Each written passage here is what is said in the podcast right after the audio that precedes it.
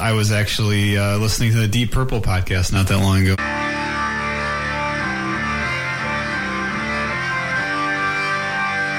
You're listening to the Deep Purple Podcast, a fan podcast about one of the most legendary bands of all time, Deep Purple.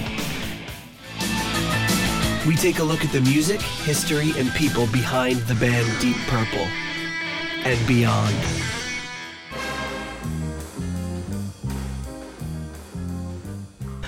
Welcome to the Deep Purple Podcast, the first and only podcast devoted to one of the greatest bands in rock history, Deep Purple. Today's episode is episode number 109 Influences Ian Paice with Daniel Glass. And coming to you from the suburbs of Chicago, I'm your host, Nathan Beaudry. And coming to you from the suburbs of Providence, I'm your co host, John Cookie Dough Matola. no, now, b- based on the last few episodes, this means you either like or do not like cookie dough. And I'm going to guess you like it. Yes, because here's a little piece right now that I'm eating You're just eating cookie dough? while we're recording. oh my God. I've been Where's the I've been thinking professionalism? about it. Yeah. I've been I didn't have time to turn it into a cookie, so it's gonna be the dough. I've been thinking about it. I was thinking about it through like I don't know for a while, so I cut it up into four little four little equal quadrants, and Yeah. I'm just having little bites. What kind of cookie? Is it just traditional chocolate chip cookie dough? It is, or? it is double double chocolate. Ooh. You got raw My eggs in there? Raw eggs? Eh, never hurt nobody. Yeah, there you go. That's fine. Ah, look at Rocky. Rocky did just fine. Rocky did just fine. You can get salmonella or nothing. Nope, nope. Um, hey, so if you want to help support the Deep Purple podcast, there's a few ways to do it. First, leave us a five star review on Apple Podcasts. Why don't you? It only takes a minute of your time. We really appreciate it. it. Helps new people discover the show. You can buy some of our merch at our Etsy store, and then you can also become a patron on Patreon or PayPal for as little as one dollar a month. You can help support the show. You can help buy um, flour, sugar, eggs, uh, and chocolate so that John can make his homemade cookie dough there and just sit there and eat it uh, during the show.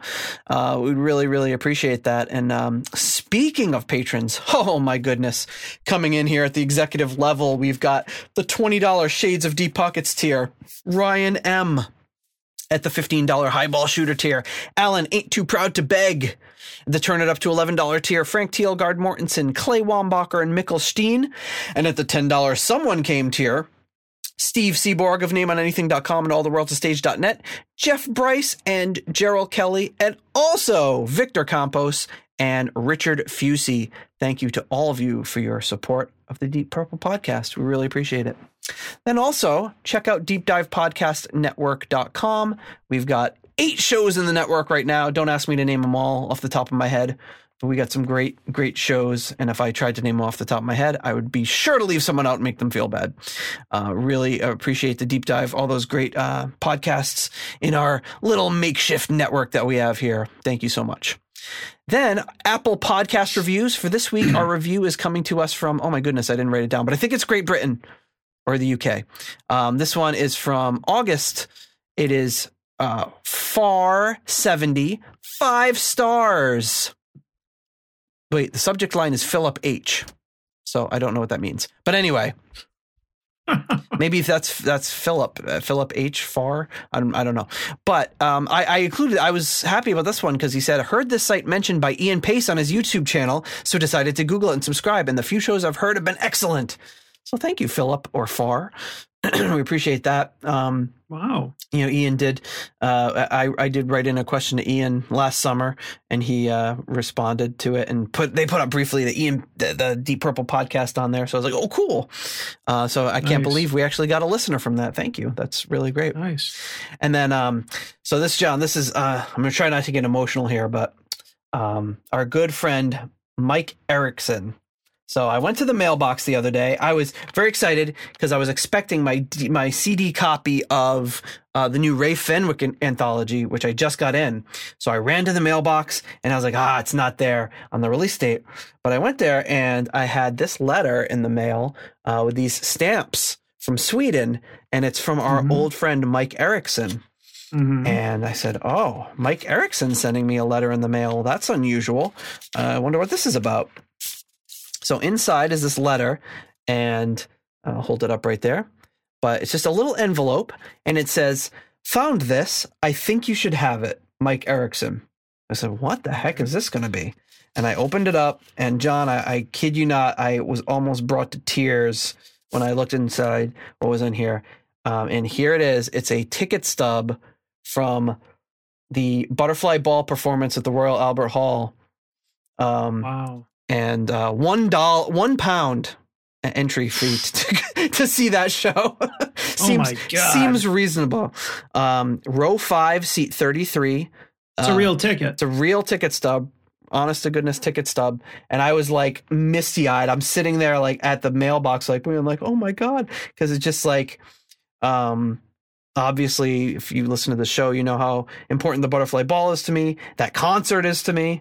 Um, and to just to, to see this and and not only that, just the fact that he found this and kn- knew enough about the show and about us and that he's like you know you should have this and and bothered to send it to me is just like touching on so many different levels so i'm uh i was really really blown away by that and really appreciative mike uh, that you that you sent that along to us and you need uh, to frame that baby. yeah and i'm i'm thinking i was almost like should i do like a frame with that butterfly ball poster back there that's the poster Yeah. and put like a little second thing down below with this you Yeah. know i need to so i'm like i need to go to the frame store mike you just cost me like $200 in getting a frame made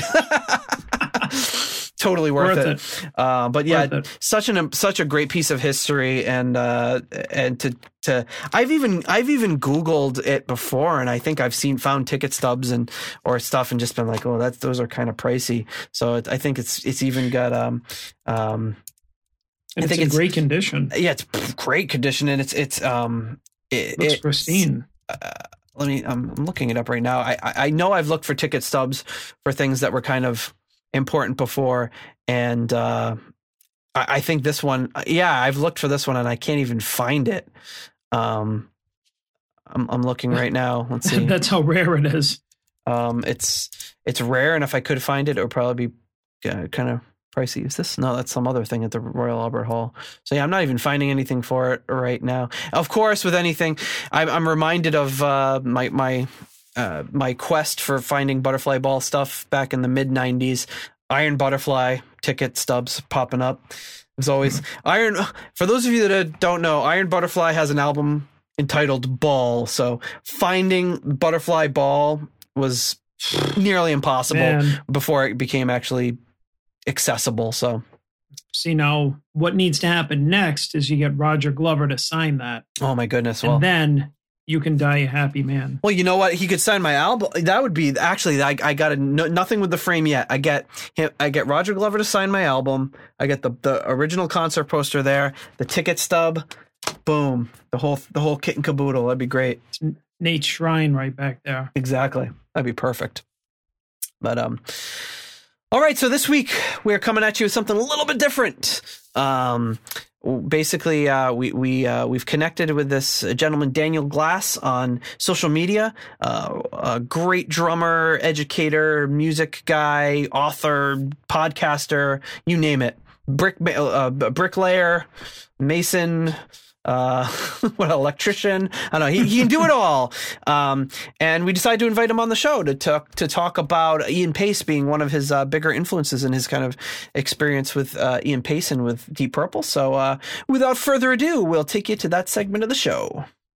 But actually, there is further ado because before we get there, we do have to thank our core level patrons. Coming in at the $6.66 tier, we have nobody because Richard Fusey is upgraded. If you want to join us, please join us at the $6.66 tier. At the $5.99 nice price tier, we have Fielding Fowler and Dr. Jill Brees. At the $5 moneylender tier, Greg Sealby, John Convery, Arthur Smith, German Heindel, Adrian Hernandez, Kenny Wymore, Jesper Alman, Alexi the Perfect Stranger Slepikoff, James North, Mark Hodgetts, Kev Roberts, and Will Porter.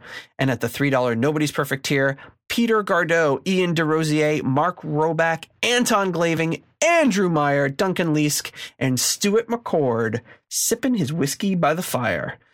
Thank you to all of our wonderful patrons. And now on to our talk with Daniel Glass.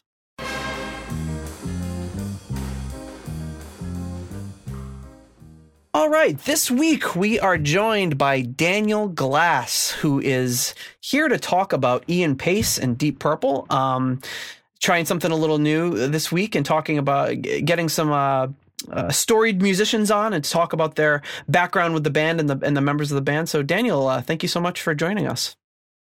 I'm honored uh, and privileged to be here. I've I'm a new I'm a new fan. I'm an old fan of Deep Purple, but I'm a relatively new fan of your podcast, and uh, I'm I'm thrilled to be here to really dig into a bunch of trivia about Deep Purple. awesome. dig into the granular material. So, um, for those for our listeners, um, obviously you're you are a drummer who is uh, uh, who who counts Ian Paice among among some of his uh, one of his favorite drummers. Uh, you're an author. You you were telling us earlier, a music historian. You're a podcaster as well.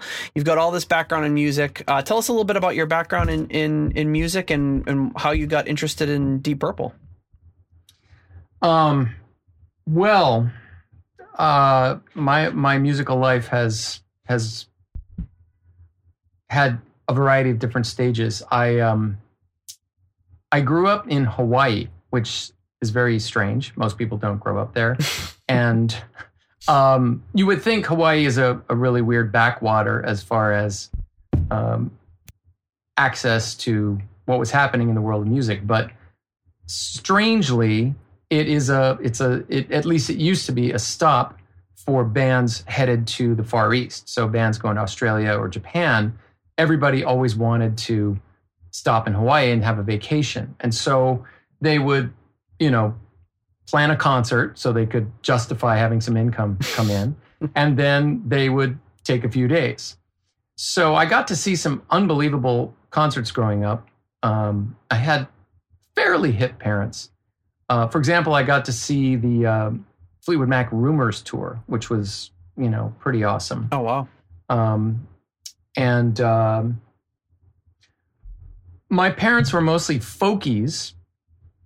Um, they they were a little older than hippies, but they were kind of they were lefty politically, and a lot of people moved to Hawaii to get away from whatever their life was like on the mainland. So Hawaii in the early 70s was really wide open and all kinds of cool things happening and a big kind of hippie scene or whatever. So my parents hung out with a lot of hippies, even though they weren't hippies themselves. And um, so I got to see like Joan Baez and Arlo Guthrie and those kind of folks in concert when I was a kid. When I was nine, my best friend uh, was 12, which when you're nine and 12, that's kind of a, an enormous difference in age. Oh, sure. To be hanging out with somebody as much as you, as you as I did. And he was into much more adult things than I was including like marijuana, which you know was in Hawaii in the 70s was like literally growing on trees pretty much. it was pretty um, pretty easy to come by, like just like pretty easy to come by. There, there yes. wasn't a lot of uh, crackdown on. No, definitely not. It was definitely like part of the culture, pakalolo, you know, we call it. But uh, one of the things that he turned me on to, he turned me on to four hard rock bands, four hard rock albums: Dark Side of the Moon, Aerosmith, Get Your Wings, um, Black Sabbath Paranoid and Deep Purple Made in Japan. This was probably 1974. So all these albums were fairly new at that time. I was nine or eight and very, my mind was blown by this music. And um, I just remember, you know, just I fell in love with with Deep Purple at that. And um, I noticed that, and I was sort of starting to play drums myself. I didn't get a drum set till I was 12 or 13, but I was taking lessons from the time I was seven and was really open to drummers. And I noticed, you know, as I got older, um, when it came time, do I how do I set up the drums? I'm a left-hander, and so Ian Paice oh. I saw set up different than all the other drummers, and I went, okay, he must be left-handed, so I will, um, I must set up the same way. so I am a left-handed drummer because of Ian Paice. He became my first drum hero, and um, I I got into Deep Purple that way. Are are drums are drummers like guitarists a lot of times where left-handers will just play right hand because that's what's set up for them or what's available? Absolutely, you have to go through a lot of hassle to set up, and everybody calls it backwards, but I don't like to say that. I, I like to say opposite. I set up opposite of everybody else. You know, so um, yeah. So I I got I got really into Deep Purple. Um, I started when I finally did get into bands. Um, the first band I was in was called Living Wreck, which we named Nice. after the Deep Purple song. Um, we uh, played actually that band was a Sabbath tribute band. So here I am. this was when I was like That's funny. And this is about 79 now i was uh, i was in eighth grade and i got grabbed by a bunch of ninth graders i was always hanging out with older guys which was cool but um, to be in their band and we played like almost entirely black sabbath music which i thought was great Mhm. there really wasn't such a thing as tribute bands i guess back at that point so we were maybe a black sabbath cover band so you know i was i was really into hard rock at that time and um, loved it um, so we played. I think we played a few Deep Purple tunes.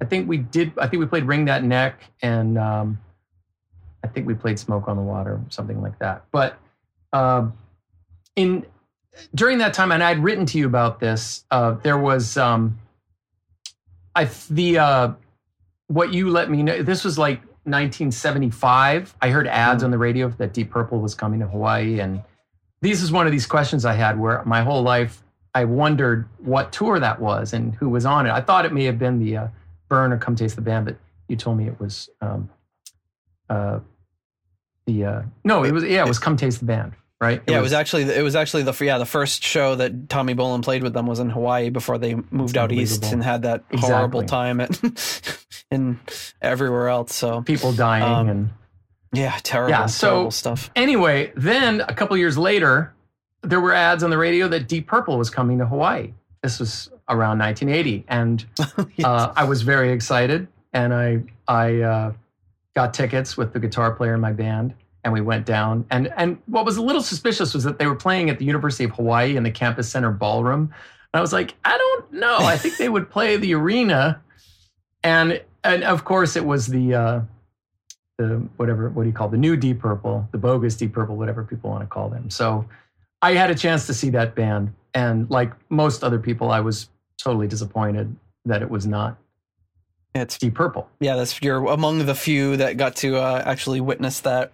You didn't see the ad that they took out saying, you know, the following members of Deep Purple will not be performing unless No, I mean probably they. Yeah, no, that that never made it to Hawaii. Those kind of things never made it to Hawaii. That was only the L.A. show or whatever, you know. But um, anyway, so uh, I was already hip to Burn at that point, and um, we we did a lot of in that band that I was in. We did a lot of listening, um, you know, made in Europe. But Made in Japan, I mean, the, the the problem is I was really spoiled because Made in Japan was the first album that I of Deep Purple that I became obsessed with, and then you know I just wasn't. Um, I like Machine Head. I've never purchased Machine Head. I don't really listen to it because to me, you know, Space Truckin' and Smoke on the Water and Highway Star, and isn't Lazy on Yep. is Yeah. Lazy on Machine Head? Yeah, and Yeah, those are all You can't deal with space subpar. trucking being anything less than 20 minutes long. exactly. I mean, to, to me, Made in Japan is probably the greatest live album, you know, or one of the greatest live albums ever made. It's just, it's just lightning in a bottle all the way through. It's incredible. It seems to be the general consensus with, uh, I mean, obviously the circles we travel in, but even in uh, in Twitter outside of our Deep Purple sphere, that that that album just always comes up obvious for obvious reasons. So so like as a drummer, then what? um we were. ta- I was talking to John about paradiddles uh, on, our last episode. Yes, I listened to that just this very day. As we talk, uh, our, our burn episode just recently came out uh, where we broke down the individual tracks. So Awesome. um i mean what is it about i mean can you as a, as a drummer and teacher go into something about Paice's technique and his style and where, where how it influences you or where, where where you think it comes from Yeah, well, you know, one of the things that I love about all those drummers from that period is that they were reared on jazz or, you know, at least swing jazz. And one of the things I love studying is the, the roots of the British invasion, which is just a very interesting time. All those uh, musicians that grew up born at the end of World War II or a little bit later, um, you know, they were listening to the voice of America. Um, the US obviously had used uh, the UK as a staging point. I mean, certainly when Germany had taken over all of continental Europe, United States, the only place they could they could be was in England. And so, you know, big band music, and then after that time period, bebop music and early rock and roll and rhythm and blues, and then in the early '60s, like instrumental rock and girl groups, you know, and all that kind of stuff was being like British kids heard all that. They heard it on Voice of America. There were a lot of Americans there. Another really interesting thing that I learned is that, for example, we talk about Liverpool and the Mersey River as being like this important, uh, you know, musical. Even though Liverpool is nowhere near London, uh, it's right on the, uh, I guess, on the west coast of of UK of Britain. So all the ships that would bring the records over from America would stop there first, and they would have the pick of all of those before they were put on boats to go down the Mersey River to, to go to London. So, you know, all this stuff was happening in England. And Ian Paice, uh, you know, as you guys obviously know, I, have you done a show about Ian Paice specifically yet? Or no, uh, I, I, haven't had a chance to look over all your shows, but no, not focused just on Ian Paice, but we did kind of whenever a, a new member of the band joins. Um, obviously for Ian Paice, it would have been right uh, in the original lineup. We did kind of a little bit background on each musician and what they did before they came into Deep Purple. But in the early days, Ian Paice was I don't know seventeen or something when he joined Deep Purple. So yeah, he didn't, and he still had a. F- you know, a few a few credits uh, when he, he was in a band called Maze and uh, Maze, yeah, uh, MI6. I think it's the same band, but they just changed the name. So he had like a little bit of a background, but obviously not much of a background before he joined Deep Purple. Well, his father was a big band leader, and so you know, again, like guys like Mitch Mitchell, Bill Ward, um, you know, other drummers of that period, John Bonham. I mean, they were they were exposed to like Max Roach and um, uh, uh, what's who's the drummer for Dave Brubeck? Why am I blanking on this? Uh, Joe Morello, uh, Gene Krupa. Like they were they were exposed to you know Buddy Rich, of course. So you know that there was a lot of that. Those guys could all kind of swing, and when you're sort of when swing is the first style of music that you're exposed to, it's it's it's kind of a it, it stays with you. You know, triplet bass music. I guess you guys are both musicians, so you would you would you you understand what I'm talking about. But um, Ian Paice just so that, that you know what he was exposed to, the fact that he had played big band music, he had a like a really musical sensibility, and um, and had some chops. And when you're talking about paradiddle singles and doubles, you know a lot of a lot of sort of rock drummers just left right left right left right all the time. But I mean he he obviously had some some training Interestingly, like comparatively, John Bonham had no training and yet had his own incredible, incredible style of, um, you know, uh, technique heavy playing. So, but Ian Paice, you know, not only did he like a lot of times we we we think about big rock drums and we think that was sort of a new phenomenon, but a lot of those guys were copying um, Gene Krupa, who had a 26 inch or 28 inch bass drum, all those swing era guys, you know, who mm-hmm. had big tubby toms, um, who had very tightly cranked up snares so they could play a lot of fast stuff on the snare. So, you know, John Bonham was the same way. People are talking about, oh, trying to get the Bonham sound. Well, they don't remember that John Bonham's bass drum was empty. You know, there was no mm-hmm. muffling in it. Um, there, there was it was 28 inches in diameter or 26 inches, and um, you know, he tuned his toms up, even though they were big, they were tuned relatively high so he could get around on them. So not to be too terribly technical, but um, it it you know his style was rooted in jazz. And one of the interesting things when I met him, we had this interesting conversation because I grew up listening to him, and then became a jazz drummer. I mean, most of the music I play these days is jazz and swing. I was at a band for 20 years called Royal Crown Revue, which was a which is a swing band, but a swing band that hit you like a rock band. It was great stuff. I, I checked out uh, some of the a couple of the albums and really really good stuff. Yeah, um, that's how I got connected to you. Actually, was Greg Renoff, Mhm. who I think you know, uh, who wrote the Van Halen wrote a, a biography of Van Halen, and he wrote the uh, biography of Ted Templeman. Mhm. And I did a couple albums with Ted. So um, when that book came out, Greg wrote to me, and because he had Ted had mentioned me in the kindly in his autobiography, and the engineer that did a lot of records with us, a guy named Lee Hirschberg, who done Sinatra records and is a kind of an LA legend, also like, you know. So I got connected to Greg. So uh, I don't know. Am I am I making sense here? yes. Oh, I guess. I mean, so when I met Ian Paice, I've met Ian Paice twice, and both times it was he's like the nicest guy in the world, which you probably get a sense of when you hear him talk, Mhm. um, and and very gracious. You know, didn't know me from from Adam, um, but he. Uh, we, we commented that he was a jazz drummer who took his jazz style and turned it into a rock thing. And I was raised on his rock and roll and took that and turned it into a jazz thing, you know, because I would definitely brought a lot of Ian Paice's style to what I did with Royal Crown Revue, you know, or Bill Ward. I mean, I was, you know, or Mitch Mitchell, those kind of guys. Those are the guys that I I really loved. I was a fan of hard rock, of Mhm. 70s hard rock, like you guys probably are. Once once things got into the 80s, I sort of I was already getting more into prog rock, and then I, from there I kind of made the leap to jazz. So I, I, um,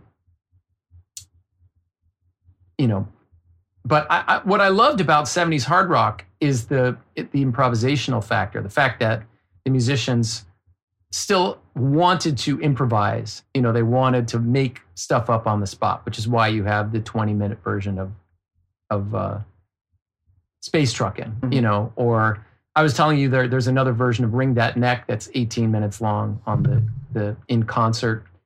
There, um, there's one I think that's 32 minutes on one of their. It, it used. I was one. Of, I think it's one of those old recordings that used to be a bootleg, and they finally did an official release maybe 15 years ago. Wow. But yeah, it's one of those things that would be. It's. Uh, you know, almost. I. I don't even know if they had to split it up when it was on a bootleg record and onto two sides of, of a double record or something. But crazy, uh, crazy how long some of their performances were.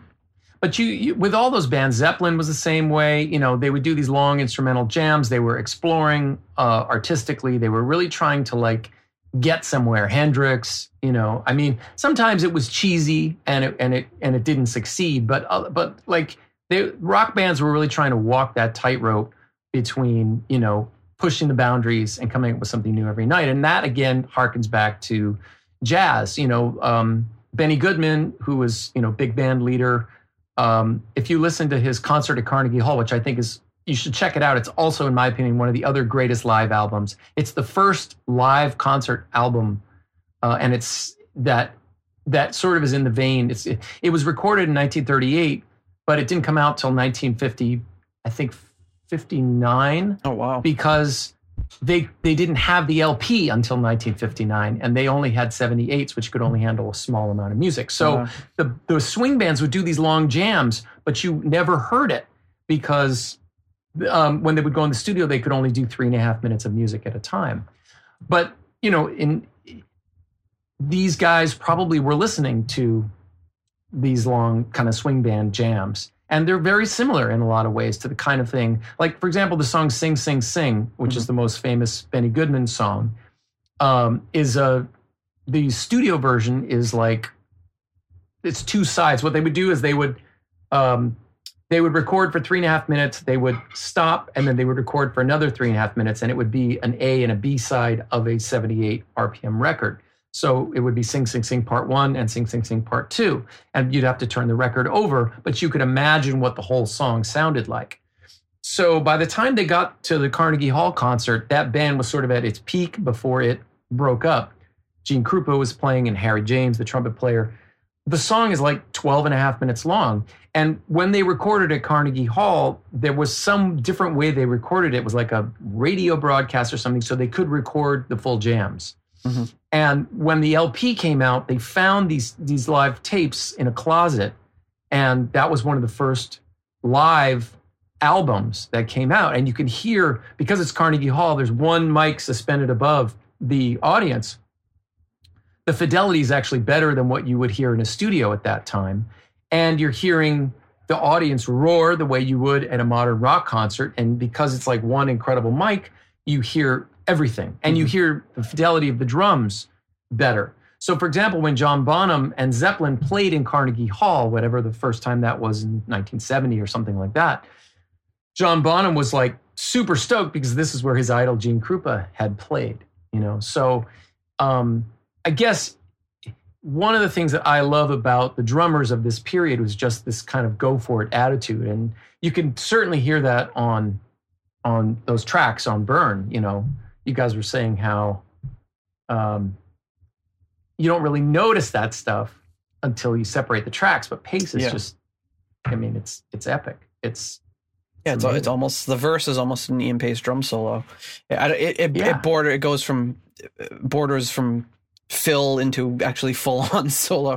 But it's interesting you mentioned the jazz thing because Burn was we didn't mention it in that episode, but we mentioned it couple of years ago when we did an episode on the album Burn. But the song Burn is based on Fascinating Rhythm, uh, which when you kind of hear that and you da da da da da da da da da da da and when you da da da da da da da and it's they they've got these kind of and Deep Purple was a an old jazz tune that they took their name from. So Right. when you when you th- when you see the drummers of this time, like you brought up, it didn't really occur to me until just listening to you talk. But none of the drummers of this time really had a a, a rock reference drummer. I, I I don't want to say none, but they're all when you talk to them, you hear Gene Krupa, you hear um, Well- Buddy Rich, all that sort of stuff. You never hear them say, "Oh, this this rock and roll guy from ten years ago." No, they they did. Uh, Little Richard. Uh, There's a guy named Earl Palmer who's a very Mhm. legendary drummer who I became good friends with before he passed away. Thankfully, um, Earl uh, Earl's drumming on all the Little Richard records was hugely influential. Mhm. Uh, do you know the beginning of rock and roll? The drum intro to rock and roll is literally a note for note. We could say tribute, thievery. I don't Zepp- know. take Zeppelin did a lot of tributes. yes, a lot of tributes. Exactly. as as Uh, did Deep Purple. but yeah, but the but the um, the beginning of of Little Richard's "Keep a Knockin'" from 1956. It's literally note for note, and everybody gets it wrong because they think it starts on one, but it actually starts on the and of three. So there's a three note pickup. Da da da da da da. da. So anyway, but uh, Bonham clearly influenced by Little Richard. I did a two part podcast about the drumming of John Bonham, which you might want to check out, Oh, cool. Uh, or maybe you could put it in the uh, Yeah, show notes I'll put a link. Let me make a note of that. I'll put a link in the show notes. And I did an Ian Paice podcast too. Um, yes, I definitely have that one, and I would Yeah. encourage anyone to to take a listen to that. Just kind of your history with uh, Ian Paice and going into kind of some of the some of the same details we're covering, but um, Yeah. without having to listen to us. well, but um, it, it's you know so and if you listen to John Bonham's early solos, uh, the stuff he was doing in like 69, 70, he literally takes a Max Roach thing, which is called the drum also waltzes, where it sets up a foot thing.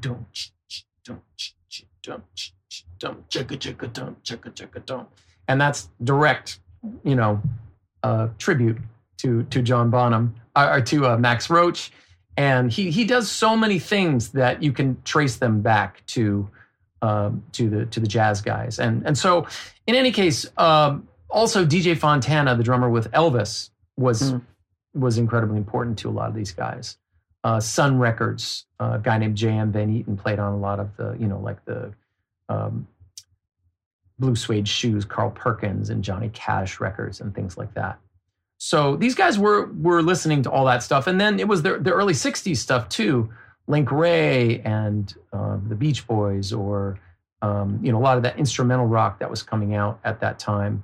Um, so you know they, that's kind of one of the great things about. And then you had like the Shadows, you know, which were '50s British rock. You know, the band that was backing up Little Richard, um, Little Richard. Um, oh God.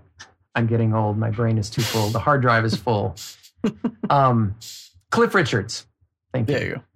So, you know, there, It was funny because I, I just listened to your first Butterfly Ball podcast a couple of days before this because goodness. not the Butterfly Ball, the um, Jesus Christ Superstar Oh, Okay. podcast. And your first episode doesn't even really, you know, it's like just all about the musicians who Mhm. played on that record, which is great. And a lot of them were sort of inter intertwined, as Nigel Tufnel might say, with the um, with that. You know, there was a huge session scene in England in in the fifties and and in the sixties. I interviewed some of those drummers too. A guy named Bobby Graham and a guy named Clem Cattini. Um, Clem Cattini was in the running to replace to to be the drummer in the new Yardbirds, aka Led Zeppelin.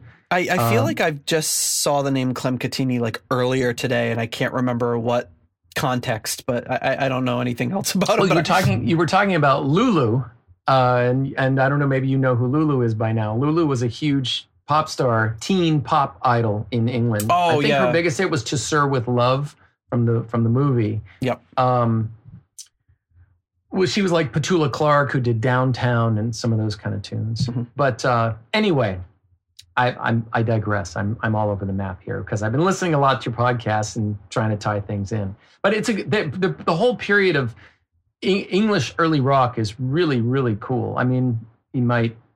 Yeah, have you done stuff about Ritchie Blackmore's beginnings? I would assume probably. Where you talk about uh, Not- Joe Meek stuff as did. we- we talked a little bit about the Joe Meek stuff when we played a couple of examples of some of his early stuff. Um, we might have played like some Screaming Lord Sutch, and Warlocks? some other uh, some other things like that that he had done. We d- we did like a, a couple of. I'm trying to think back because it was like episode three or something, or two Right. maybe. Um, when we t- kind of talked about, and Ritchie's a guy who was, of course, very young and had a huge session background with all of these other folks. Um, going into, you know, he probably had like 30 or 40 credits before he even got into Deep Purple, which is pretty incredible yeah, like for Jimmy somebody his age. I mean, you Yeah. know, they were both extremely well seasoned and But there was that scene Um, at the time. Ever, you know, it, it becomes very incestuous as we get into. I don't know how many albums we've covered at this point, but you start just seeing the same names again and again and again, and yeah. you can make yeah, these exactly. connections to oh, this person was with them and they they played with Deep Purple, or it's it's very easy to make those. You know, people say six degrees of Kevin Bacon. Well, with Deep Purple, like sometimes my friends will try to. They know I do this podcast and they don't listen, but they'll just try to be like, well, I, I bet you can't connect Deep. Pur- uh, Somebody said the other day, I bet you can't connect Deep Purple to. I don't even remember what the name of the band was, but I just looked them up on Discogs and, and I got like two steps away from Deep Purple. Right. Basically, it was. Spooky Tooth. See, yep, there you go. Exactly. you had mentioned Spooky Tooth. That was another. They were around still when I was a kid. I don't really know. I wasn't a huge fan or anything, but I, I remember the name. I mean, it's a well. great name. It is a great. It's a great name. Great name for a band. So, just my own personal history. Um, flash forward, I saw the new Deep Purple in 1980, and then when so, in- do you? What, 80 what are your memories from that show? I Hmm. got. I gotta. I if you have any, like you said, you were do. Um, disappointed, obviously, but what? Yeah, well, the disappointment, yes, obviously. Um, I was right in the front. I was so excited. Uh, Rod Evans had the uh, purple lame spacesuit you guys talked about, so he was he was dolled up in that. Yeah, he he, looked- wasn't wearing the T-shirt, the He looked- casual look. He looked like he'd borrowed like the under portion of Ace Frehley's get up. Like he, he had Yes. like just like that little like V neck sort of thing, and that, and then he just, but he, it was like he got interrupted in stealing the spaceman's outfit, and he could, oh, I can only get this. I'll put this on when I'm in in concert. Yes. And I, you know, I thought I was trying to figure out if the keyboard player was indeed Jon Lord because he kind of had this, kind of was going for the look. Mhm. He had the dark glasses and the, you know, the beard and, um, or the chops. Yeah, the chops, I guess. But definitely the drummer was not Ian Paice. And in looking at the Mexico thing, the the Mexico concert that you guys posted, you know, Mhm. it was really interesting to see all that again. And uh I the other thing I remember is that I think you even posted the set list, but at some point he Rod Evans was like, "This this song is called Hash, Hash," and I'm like, "Wow, they wrote a song about hash." You know, I thought, "Oh, that's so cool." And then they went into Hush, and I knew Hush, I was like, "Oh, okay, it's, it's Yeah. not Hash, it's Hush." But anyway, And do you that's do you about that's I I know that I, in Quebec, I know they did it, but they said this this song is. Um, they played uh, "Might Just Take Your Life," and they said this is off of our album "Burn," and said "and Might Just Take Your Life," which was where they got into some of the trouble there, which is Right. he had nothing to do with that album. Um, and they could have they could have worked this in such a way where it was like Rod Evans sings the classics from Mark One and probably had a pretty good run of it, but Yeah, um, when he starts saying this is off of our album. that none of them had played. but do you remember if they played "Might Just Take Your Life"? I don't. I knew that. I must have known this song because I had Burn. Um, But you were probably I just if it processing it, all at the the moment, like what's going on, like who are these guys? Like, yeah, and I do remember there was a lot of pissed off people, and people were yelling stuff at the stage and that kind of stuff. yeah, Um, I don't remember the particulars, but it was very. The whole thing was disorganized and felt just really weird, and the audience was not um, was not really with them. I think a lot of people felt like I did. I mean, I think they really just didn't.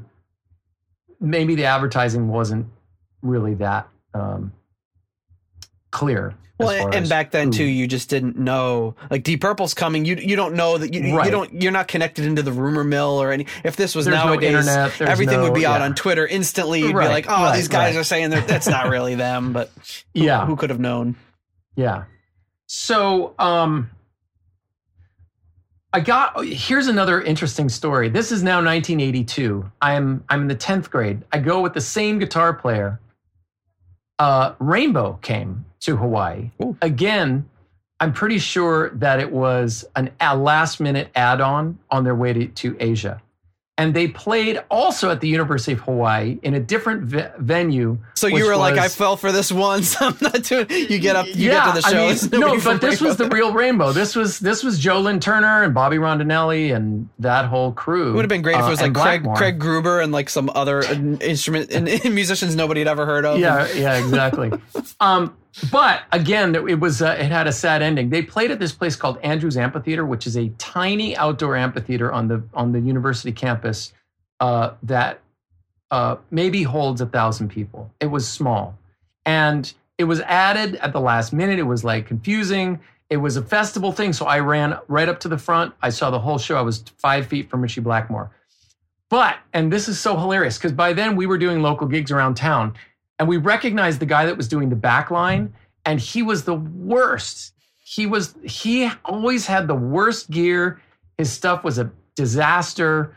Um, and so here's Ritchie Blackmore having to use this guy's, and we, we actually called him the rat because he looked like a drowned rat. He had long, scraggly hair. This is 1982, so there was still a kind of a lot of hippie stuff left over.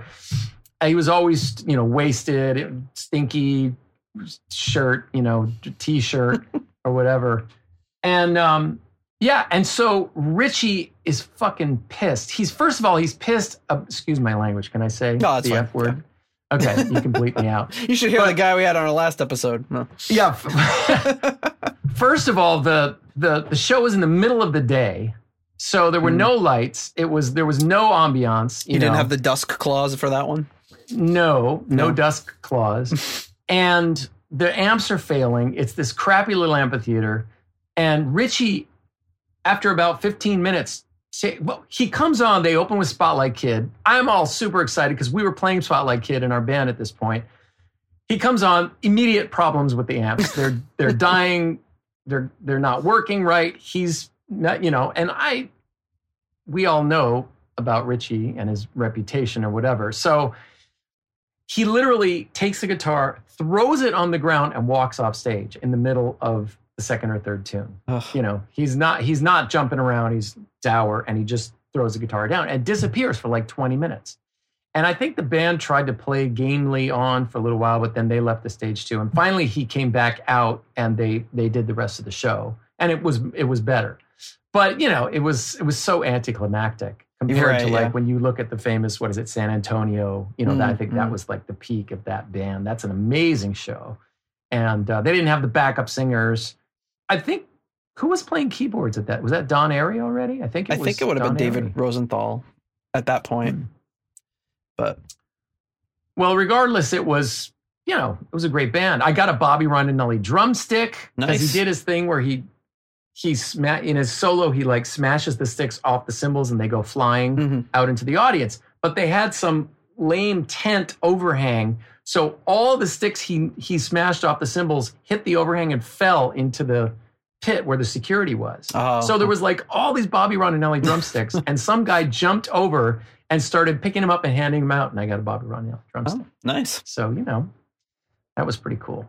So, flash forward to 1984, I go to college, and my freshman year of college, Perfect Strangers comes out. I get the album, and I went to see that show. So, that was cool because I got to see Mark too. Sure. Um, did you guys see any of that, those reunion shows? I don't know how old you are. No, we were a little a little too young for those. Uh, we see we see some of the people posting ticket stubs from playing right where, where we both grew up in Rhode Island, so we see like ticket stubs from. That might have been where I we saw it. we could have been at that show if we taken- Providence Civic Center. Yeah, Because I went to I went to college in, at uh, Brandeis University in Boston, so we would go to Worcester. Oh, did you go to Worcester Did you go to college with Greg? Is that how you know him? Or No, Oh. but yeah, I only found out later that he was there. He was there after I was there. Yeah, crazy. because a couple Same. our our good friend who was on the Jesus Christ Superstar episode, he went to Brandeis, and um, my buddy that I used to run the recording studio with went to Brandeis too. So I spent a lot of time in Mm. Waltham and on that in that general area. Waltham. Waltham. It was definitely pretty blue collar at that time, and so was Worcester and Providence Civic Center. Those were those Yeah, were great places to see concerts. A lot of concerts over the years at those places.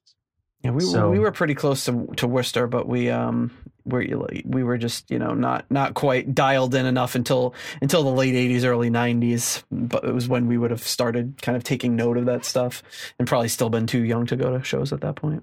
Yeah. So, um, I, I, I, li- I really like Perfect Strangers. I think it's a great record.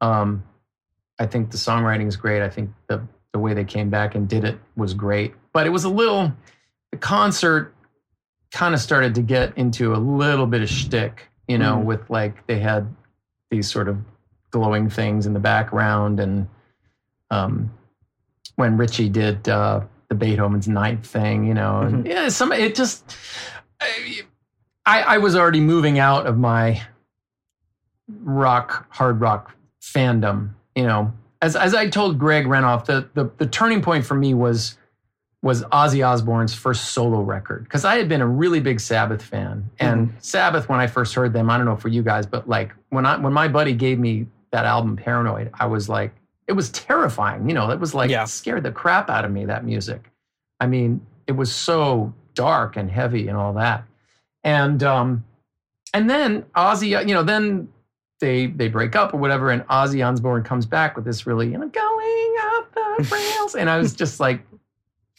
that just really, that, to me, that set the stage for what rock was going to become, which was no more jams, you know. Also, I know everybody loves Randy Rhoads, and he was an amazing guitar player, but it's like Eddie Van Halen revolutionized guitar playing, and then everybody else kind of copied it. You know, I that's my sort of opinion, but I, I just it it lost it for me in terms of what I wanted from music. You know, Well, kind of like what you said earlier about g- growing out of a phase of of a of a particular uh, style of music too. Um, that was kind of like we we came into it a little bit later, and that was kind of the stuff the the era like we we grew up with that early Ozzy stuff, and I, I must admit I didn't. I, the later Ozzy stuff, I, I, I did kind of lose me a little bit, but we we just did an episode on the fir, on the on uh, Blizzard of Ozz, which we was was monumental in our developing our hard rock sensibilities, and that's kind of where we actually branched off from from that early the f- first couple of early Ozzy albums to wanting to find out what happened before that, and then we kind of got stuck in the 70s for a while when discovering Black Sabbath and Deep Purple and all that sort of stuff, and then I know John was a little bit more maybe in touch with what was going on in the mid to late 80s than I was and I was definitely more of a kind of hippie Beatles kind of Beatles Black Sabbath Deep Purple area and John was kind of more into that like Kiss sort of stuff and um, so we, we kind of both but but we both came to it from that early Ozzy for uh, for one reason or another but Yeah, I mean, we all have our our entry points, I guess. I mean, for me, I was just I was I feel lucky that my entry point was made in Japan. It set a set a very high bar. Um and uh, you know, I I ran with that that you know I was a little older, so I got to sort of experience that that stuff as it was happening. Oh yeah. Um, so then I go through four years of college, and I get I got more into uh, well, my band and I, I got in college. I got to play in some amazing bands. I was in a Pink Floyd tribute band, and we that again this was before tribute bands. By this point, I was really into Floyd and Genesis and King Crimson and Yes and Gentle Giant, and I was like a full on prog head. And I think that's what led me finally to jazz, which is more of the final frontier, where like you really are improvising the whole time, you know that kind of thing. But um, so I sort of lost touch with Deep Purple at that point. Um, but I was I was um, I kept playing. I was a, I was a psychology major. Never thought I was going to be a musician professionally, and I I ended up um, playing in these bands for years. I was also in a Zeppelin band, which was amazing. We would do long jams, and and our my Pink Floyd band was called the Aesthetic Pig, and we would do like full. We would do the whole Dark Side of the Moon. We would do all of Wish You Were Here. We would do Echoes part, you know, the first half and then in the spacey part in the middle, we would do Joe Cocker's Little Help from My Friends, I Want You, She's So Heavy, The Beatles, Wow. and um, Little Wing by Derek and the Dominos, and then go back into Echoes. So that would be like one set, Oh wow. you know. yeah, that's a and it long was- set. Yeah, I mean, it was it was the funnest funnest thing ever. So when I got done with college, I d- didn't really know what to do. Uh, I didn't want to continue with psychology; that was not my passion. And I started take, studying jazz with a fantastic teacher who was a Berklee, you know, Berklee College of Music guy, and decided I was going to be a musician. So I moved to LA, and I got connected eventually with this band called Royal Crown Revue, which we got signed to Warner Brothers. Ted Templeman produced our our two records, and um, so the next Deep Purple connection I have is it's now 1999. I've been out of the world of Deep Purple for a long, long time. Um, and uh, I end up, um, we, we did a tour, a summer tour with the B 52s and the Pretenders. And we got to do like, you know, the shed, the sheds, uh, so like Great Woods, you know, Massachusetts. Oh yeah. Um, all all of those like summer uh, outdoor venues. We did like thirty of them, just and was an amazing opportunity to hang with Chrissie Hynde every night. We were all friends, the B52s. It was like it was just an incredible, incredible uh, experience. So uh, that was summer of 1998, and we continued to do some spot shows here and there with those bands. Um, I think they were all related to Warner Brothers or on Warner Brothers, so that's how we got grouped, you know, together with them. So, like, you know, these dinosaurs, not in a negative way, but these these big bands would go out, and then they would add a newer band that was on the roster to tour with them. So, um, in 1999, we had the chance to play the Millennium event for PETA, the People for the Ethical Treatment of Animals, Hmm. which is, you know, powerful organization. By Millennium event, you mean like a like a New Year's Eve sort of? It wasn't on New Year's Eve. It was it happened in December. Okay. And this was, you know, Y2K was coming and all that kind of stuff. And um, we get there and we played earlier in the day, but the headliner that night was Paul McCartney.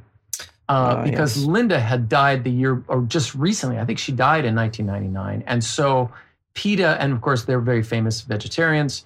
PETA honored Paul McCartney with um, the, they made like a Linda McCartney, an annual Linda McCartney award. So Paul was the first recipient of it.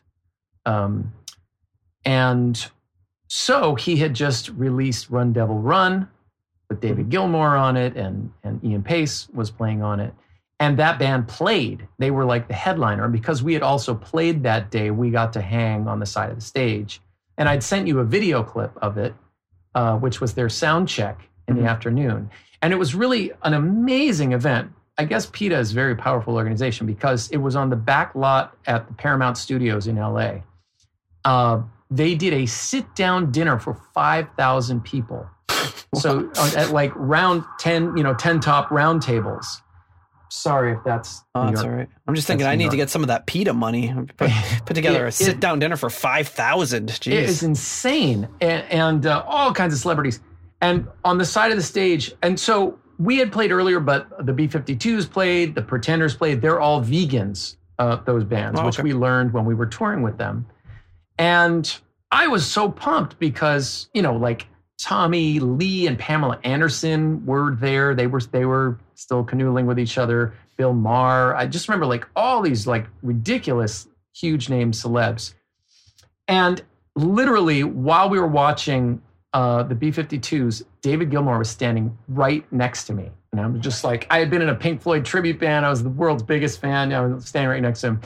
But it's one of those things you don't want to meet your heroes because I actually introduced myself. I was like, yeah, I'm a huge fan. And he just like, he didn't even speak to me. He just sort of like sniffed at me. And, and that was it. But Ian Paice was playing with Paul McCartney. And uh, so the tour manager or a production manager for the B 52s or the Pretenders, I knew him from the tour and asked if I could meet Ian. Mhm. And I got to meet him, I think, before they played. Went to his dressing room and uh, we had a really nice conversation and, and he was just the nicest, the nicest guy ever. So that that was sort of my first opportunity to actually meet meet him and watch him play up close, you know, which was cool. It was very, very cool. Um, and he played that. You know, we were a bit snobbish because we were a band that was steeped in a lot of that early rock and roll music and really like we're students of history. And I learned so much. That's kind of why I became a music historian is because of my involvement with that band. And like, you know, they were fiends for collecting. We we would do tours across America and we would stop at every antique mall in like Omaha, which was like amazing because you would find all this incredible vintage stuff. You know, we we we wore vintage suits. We had vintage instrument collections. I have a ton of vintage drums. I did a DVD about vintage drums. Um, you know, we, um, you know, tie bars, cufflinks, ties. I mean, all this incredible stuff that we were finding. This is before eBay. This is before all that stuff got sold to the Japanese or whatever. Mhm. Um, so anyway, you know, the it, we we were sort of Paul McCartney's going to make a early rock album, and actually, in going back and watching that video a couple days ago, they did a damn good job. You know, I went and listened to some of the album on YouTube, and it sounds really good. And Ian Paice, man, he could have been a top-notch studio drummer. I mean, he really could have. He he.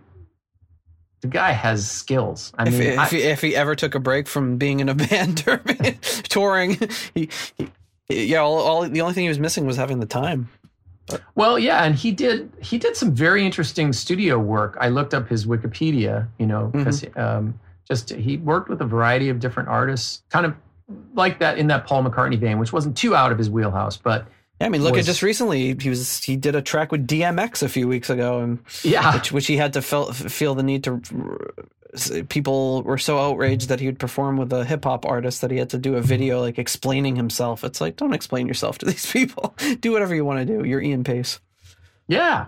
I mean, I, I just wonder how that collaboration came about. You know, Well, he, he said that uh, a friend of his asked him to do it, so he's like, "All right, I'll do, I'll do it." And then, of course, people are like, "Oh, he must need the money," and he's like, "He doesn't need the. mo- How much money No. do you think he's getting for for playing drum track to one song like this?" And um, it's just a very odd thing because it came out that morning and like nobody knew this was coming. Everyone's like, "Ian Paice is playing," on-" and then DMX died later on that same day. It was that day It was that day. It was so that the video came out. It was so so Wow. strange. I think it was my it was either my daughter's birthday or like the day before or something. It was it was very odd. Um but yeah, it was and you know, he's just asking all these questions cuz people are like, "Oh, did you play to a click track?" and he's like he, he he released a video and he's just very he says, "Of course I played to a click track." He's like, "That's how you Yeah. make this kind of music." He's like um you know, he was being very nice about answering these really absurd questions uh, but but you know he was saying i didn't receive any fee for this. Someone just asked me to do it. So i i did it and, and he's like it's it's he's not it's not a style of music i particularly like. It's not something i know much about but i'm always up to try new things. And you pro- you know Yeah. knowing him it probably took you know maybe hour or two of his time and and that and it was over so. Well, and he's such a humble guy. I mean, it's uh, you know, I'm trying to. I mean, I love those videos that he puts Mhm. out. What is it, Drum Tribe? Ian Yeah, yeah. Drum Tribe. And uh, I never knew what is it. What is he? What is the nickname? Everybody. Oh, the chief. The They call him chief. the chief. I had no idea that that was his nickname. I don't think it was. I think it just kind of was like he he cr- whoever called it the Ian Paice Drum Tribe, and then he's like now he's the chief. I mean, maybe this is something that had been going on for a while behind the scenes. I certainly had never heard of it until You he did never heard of this. Okay. he Yeah, I started I doing these videos in like lockdown or whatever. But But it's it's so great because he has so much to share, and he's always like the quiet, you know, Mhm. like if there he is the lukewarm water of Deep Purple, you know. In my, I mean, not that I don't mean that in a disparaging way. It's just like how how he managed to survive all those egos Mhm. and all those addictions, or you know, God only knows what else they were all up to at that time over the years, um, and still be there and at, at he's, I think he's 70 now. It his playing is is still fantastic. and he You had know, a, I was a little he had a stroke or something a few years back, like 2016 or Yeah. something. And didn't seem to. I mean, I I can't notice any any real change in his playing or anything. yeah.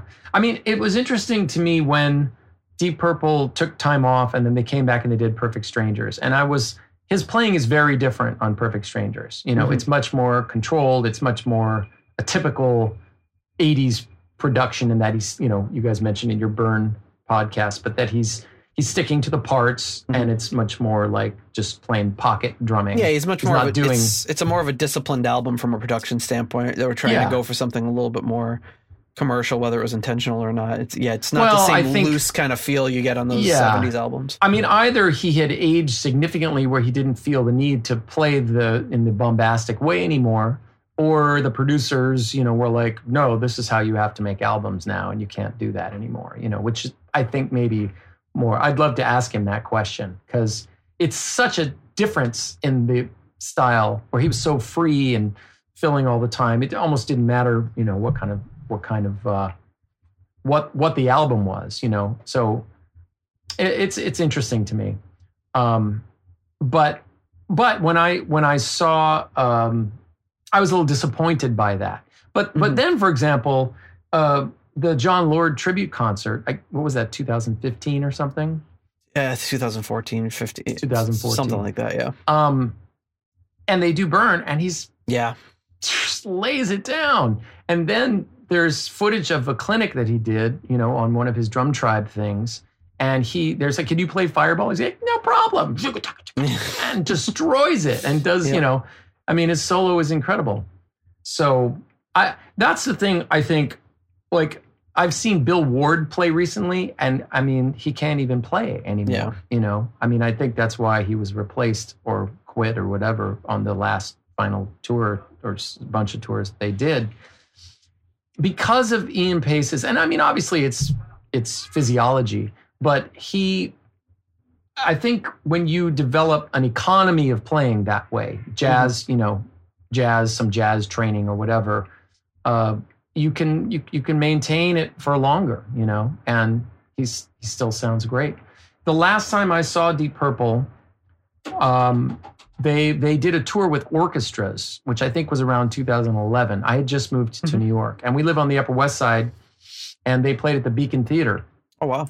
and uh, which is a famous theater on the Upper West Side. And my wife got me tickets for my birthday, and I was a little, I don't know, I don't, you know, because you don't, you don't want to go see the band after they're, you know, it's when it's not the band you remember anymore. Mhm. I, I'm one of those people. Like I don't really like to go revisit classic rock people. You know, a lot of them. Uh, but and I also have to say, don't kill me. I just I love Steve Morse. You know, Mhm. I saw Steve Morse. I love the Dregs. I was a huge fan. I saw Steve Morse again in Hawaii, solo acoustic guitar opening up for the um the one night in San Francisco guitar trio, John McLaughlin, Paco de Lucia, Al Di Meola. Mhm. Uh, I got to see that trio and Steve Morse opening for them, which was Wow. amazing Yeah. but I can't. I, I I know the newer stuff. I did check out some of the. I, I haven't been in touch with you know the new albums they've done. I'm, I'm sorry to say, but um, I, I just need Ritchie Blackmore to play those guitar riffs of the old stuff. You know, Right. it's right. too different for me. And I, I obviously don't want Steve Morse to try to be Ritchie Blackmore, but but that said, it was still a great concert. I mean, they played with an orchestra and they did uh, Woman from Tokyo, which I guess they do a lot, which is awesome because they never got to do that. And we need to talk about Who Do We Think We Are because it's probably my favorite Deep Purple studio record. That or Fireball. Burn is up there. There's so many. But, you know, it never gets its props. But I'm glad they're doing Woman from Tokyo. That was awesome to see. They did a killer version of Black Knight. Um, you know, they did they did some some really great stuff. And and it was great. I mean, they're all great musicians. So I I feel fortunate I got to see them at that time. Have you guys seen them recently or ever or Well, yeah, it was the last show I saw before um, the October ref- before uh, COVID hit, and John. Oh wow. John saw them right before. I, I think John. John, you saw some other shows after Mm-hmm. that, right? That was my last show that I've been to. Yeah, no, I saw I saw some other bands after that, but Not I I can't remember. I got more into live music in the past couple of years than I have been in a while, and then I got shut down. yeah, so much for that. Yeah. So there we go. You guys asked a question on Twitter about um, the album What's Next? Is that what it's called? What comes Um, now? Well, Deep oh, Purple album. oh, what ne- what what ne- what? Now I can't think. What what, Yeah. what next? Yeah, what next? But and you say, well, well, oh, you know, what's your favorite track off this record? Right? You guys put that on your Twitter page from various. Now albums. now what? I'm sorry. I'm like, now what? Now what? you, got- you threw me off with the what's next? What? Who do we think we are? It's not who's next. Um, Everyone's Uh, everyone's yelling anyway, at their podcast a bunch now. of people. Uh, there was one song that kept coming up, and I went and checked it out, and it was a great. It was really good, man. It was yeah, that, that's kind of heralded as being one you know, of the. I really liked. that's the first album where Ezrin uh, started producing them, and a lot of I mean, you get, you get a lot of varying opinions, but it's it seems to be the the consensus from a lot of people that that was the better of the last three albums. But it's also the album that's now. Uh, you know, eight years old, so people have a little more time with it. And the new album is there's always people that just love everything they put out, and then there's the people that say, oh, "I don't like it because it's new." And Right. everything has to be a certain number of years old, and in 20 years, all these albums are going to be regarded as Mm. classics. Who knows? Yeah, good point. Good point. Um, But yeah, we haven't gotten too much into. We haven't covered anything later than "Perfect Strangers" from Deep Purple on the show because we're doing okay, I this don't kind feel of so bad. we're doing a, a kind of quasi chronological progression with it all. Um, so it's not because we could have just done all the Deep Purple albums and been done with it, but there's so much related to those side projects and everything that we just decide to kind of Yeah. swirl around, taking whatever subject comes to mind for that week and talking about it. So we just did Perfect Strangers a couple months ago. Um, after being yelled at by our listeners for the better part of two years, and uh, yeah, At least we'll- your listeners are, you know, and then we listening. kind and then we kind of get into. I mean, we're we're John pro- stuck with them. I think through like House of Blue Light, um, um, Slaves and Masters, uh, Battle Rages on. He's he he has a little bit more knowledge about that era than I do. Um, I I had a pretty good connection to Perfect Strangers, but after that, that little any anything anything from the uh, late '80s through the um, early '90s, I I was a little bit checked out. So it's kind of I, I've heard it all, but it's it's going to be a little bit more newer territory for me anyway. Can you clear up when Gillan left again? Did they? Um, was that when Joe Lynn Turner came in? yes, yeah, he, he was on slave, And slaves and Masters. Did masters. he do albums or just tour or?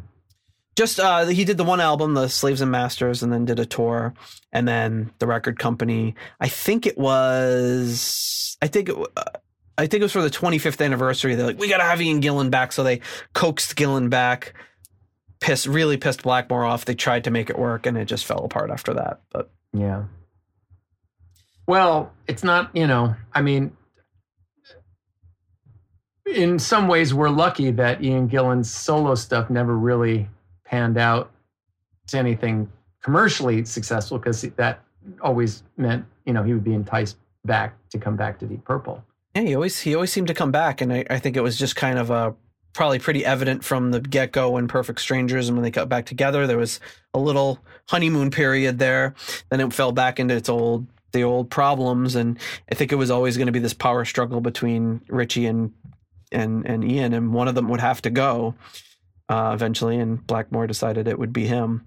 And I think he was just kind of annoyed by the whole situation. I think they both had good reason to be annoyed by the situation, and I, I mean, I, obviously, pe- people get really like, "Oh, they should get Ritchie back in the band." It's never going to happen, and No. uh, if it did, it would be a disaster. And they've they've been happily pumping out albums for 25 years I now know. I'm Um, happy for them. eh, with with no drama in the band. So Exactly. whether I, I don't think it was all Ritchie's fault, and I don't think it was all Ian Gillan's fault, but clearly the two of them were not a good fit. And um, I mean, you just see them if you watch the the, the later concert, like the they they recorded the video for um, what what is it? Uh, Come Hell or High Water is like Ritchie's second to last show or something with the band, and you just see the tension and the they're all up there and they're performing, and Ritchie's doing his thing, and they're you could just sense the tension, and then you just go from when I saw them, whatever a year ago, they they they're so um, they're- happy on stage. Yeah. They're, they're just they're Yeah. laughing and having a great time still. So it's like clearly it was the right move, and and Ritchie's happy as could be too. He's sitting there, Yeah. he's playing his Absolutely. playing his Renaissance music and loving it, and smaller venues, and he they everyone seems really happy. So that's all. yeah, that and he had a he had a little rainbow reunion that I saw. I watched a little bit of it on YouTube. I It's kinda like did the- some European shows. Yeah, it's almost like the same. It's all Blackmore's night. They just kind of change their clothes. now they're now they're rainbow. And Well, he found a brings out- singer that sounds brings out Ronnie lot like Romero. Dio. and- yeah, he does. He does a great job of all the all the rainbow stuff. Yeah, Um, great singer.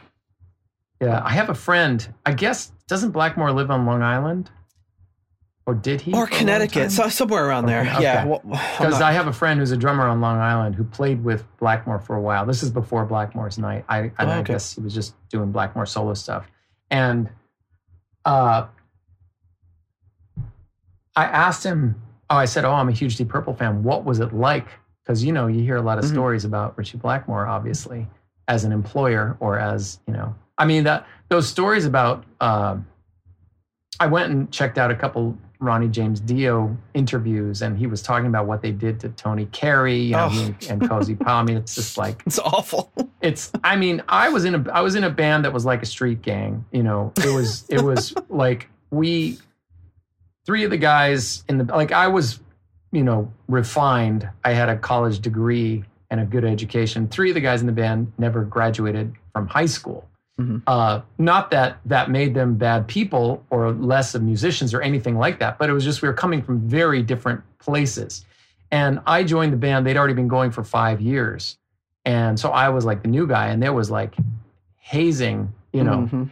So I can only imagine Tony Carey, who was probably a teenager still, you know, at that time. He was just just getting started, and here he's dealing with Ritchie and Cozy, who are like veterans of the business. And I mean, but they did some setting fire to his room and locking him in there. Like It's I I mean, some of these pranks people could have died. You know, it's like how funny would it have been if oh we killed our keyboard player. Well, Maybe Yeah. that prank went a little too far.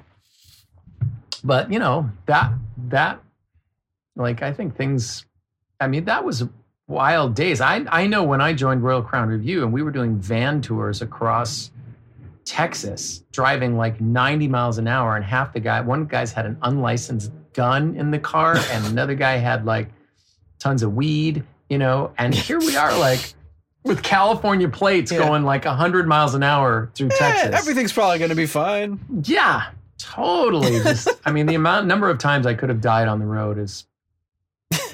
So what did your friend have to say about working with Ritchie?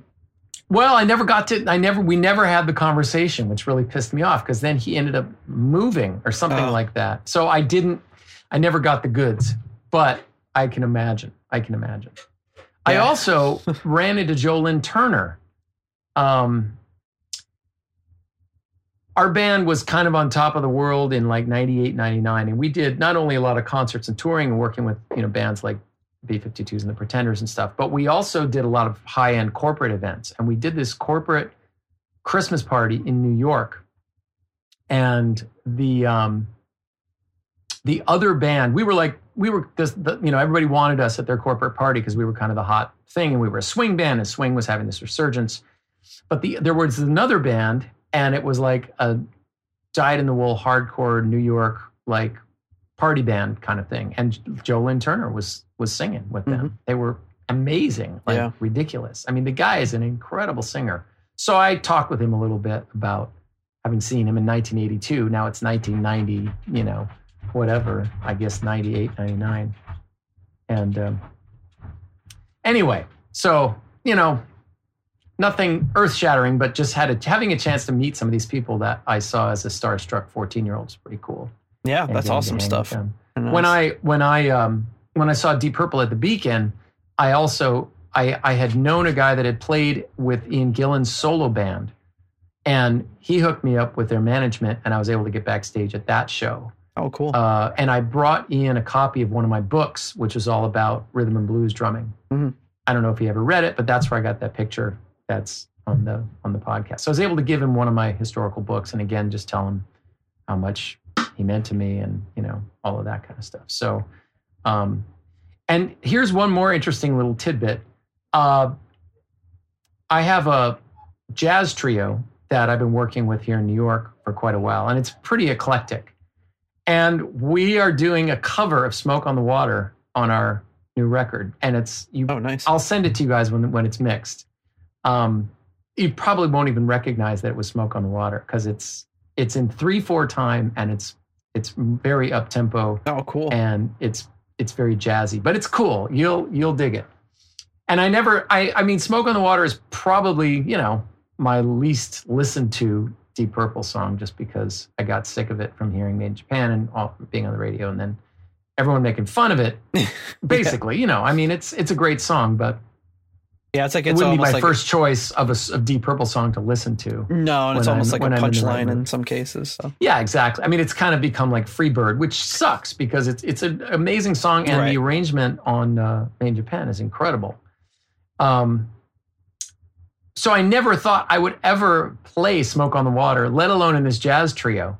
But what was funny is we we did a corporate event, and the guitar player showed up, and he just started started riffing on it, and we just kind of went into it, and we ended up that was sort of our first song that we played at this corporate event. But again, very jazzy kind of we did it almost as a joke and then I thought this is a really cool arrangement. So let's record this. And then we we we got serious about it. Sometimes So- it works. And uh, Yeah. Yeah. It's almost like if John Scofield played Smoke on the Water, that's kind of what it would sound like. I don't know if you guys are into John yeah, Scofield. I love John Scofield. I'd lo- I would love to hear that. Well, when, when you get it, we'll have to Yeah. we'll link to it on the socials or whatever, wherever you decide. and you can it. play it on your show. You can play it on YouTube. I will be thrilled. I will not bust you for licensing. Great, we've got a new opening for the show. well, you know, I, I don't know. You'll have to make that judgment when you see it. But it's cool. it's it's it's actually I'm really really stoked about it. So, I guess for me, maybe that ties up the Deep Purple, uh, my Deep Purple connections. I, I there are Yeah. probably many more that I haven't mentioned, but uh, it's funny because from the time I was nine years old and got turned on to hard rock, and now I'm 54, Deep Purple is still there, and I'm I'm amazed that Ian Paice is still there. I mean, he's still Mm. playing. He's still active. I don't think you can say that for almost anybody, maybe except Charlie Watts. You know, from that era of of especially those great British bands. I mean, they're either all dead or retired or whatever. You know, we, we talk about it all the time on the show, but about you know how Perfect Strangers came out, and it was like, um, and you know the um, John always brings up that was it the Steel Wheelchairs tour when the, when when Rolling Stones got back to or not the Oh, got back Steel together. Wheels, yeah. they were still around, but um, they Yeah. call it the Steel Wheelchairs, and, and Deep Purple was like laughable that in, in Perfect Strangers came out. These guys. Um, Ian, Dinosaurs. Ian Gillan just he, he's 39. How can can you believe it? These guys are still trying to make this work. It's it's sad. Look at all these geriatric patients up there on Yeah. stage. Mad Magazine would have pictures of them with like you know wheelchairs with an IV playing their Right. guitars and things. Were, and- were you were you into Mad? Yeah, I was. I remember. Dude, was- I had a. My dad was into Mad, yeah. and he got me into Mad. I started buying Mads in 1975. Oh wow, I got a stack I, of them in the other room over yeah, here. Yeah, I loved Mad. But I that was like kind of my first exposure. I remember seeing. I can't remember. I remember like a. I don't know who the artist was, but doing this the old rockers playing, and this was 30 years ago. They're still I know. Going. That was 30 years ago. Ian yeah, Gillan just turned 75. and they were making fun of him when he was 39 trying to do this. They're making great music, man. the thing that to to to switch things up because I have some questions for you guys if you don't mind my asking or sure. I have some things I'm hoping to maybe get confirmed. The first first of all, the fact that he sang all that Jesus Christ superstar stuff in like one afternoon. Yeah, it's blows me away and and your you were dead on in your podcast that like that set the standard for what every how everybody sings Jesus. Like yeah, there's f- no other way later, to sing yeah. Jesus. You know, and and I'm you you know Ted Neeley. Yeah, you guys you guys have been we're we're generous with him, but I would like to hear. I'm I'm I'm sure that he grew into it, but. Yeah. He the did. I, I, think the movie is. I think overall the movie, the sound quality on the movie yes. is I think it's a very well done visual but the I think a the, lot the of the production of the overdubbed dubbed in yeah. very strange ways and that did not help no. at all. It did no. not help uh, him. I think um, Carl Anderson on the other hand yeah. rose above. I mean, the Judas Judas is actually maybe even a harder role to sing than Jesus unless you're Ian Gillan and then you set this insane bar that everybody else, all the other Jesuses have to have to uh, to match up to. But that that that alone that just blows my mind. And if you think about the output of bands at that time, you know that that these guys were on the road. Like Ritchie, I know I was watching some Ritchie interviews. Eleven months of the year, mm-hmm. and they're putting out a new album every year, and you know they're they're getting hepatitis and and they're probably drinking and drugging it up pretty good all along the way. You know, in Royal Crown Revue, we did something like that. I joined the band in 94. We got signed to Warner's in 95. And between, we put out an album every year, 96, 7, 8, 9. We did four albums in four years, which mm-hmm. doesn't sound like that big a deal, but we were also on the road like nine months of every one of those years. Of course, yeah, it's crazy. So I've been on that and and you know ritchie's always talking about manage the managers came in you know? And it's true because they're they want to book you because they're making money. So yeah. they just keep booking you and you're like everybody's screaming we need some time off. And you know yeah, and how you write. But i think that that is one of the things that why bands that are on the road so much their their chops are up their road muscle is up and they're just in this constant creative zone Yep. Um, and that's why you know they th- so many of those bands at that time made so much great music, as opposed to you know the Steely Danification of the recording process. Really, the Beatles were the first to like spend months making a record. You know, I mean, thankfully they did because it changed recording for everybody, but it set a different kind of a standard that um, was, uh, you know, just bands make music differently. And and what we were saying about how everything has to be perfect. Yeah. Um, and obviously now the era that we're in is just a totally different ballgame. But the spontaneity um, is incredible. Sorry, more emergency vehicles going by outside. I, can't tell if it's an ice cream truck or an ambulance. It's, it's got a very odd tone to it.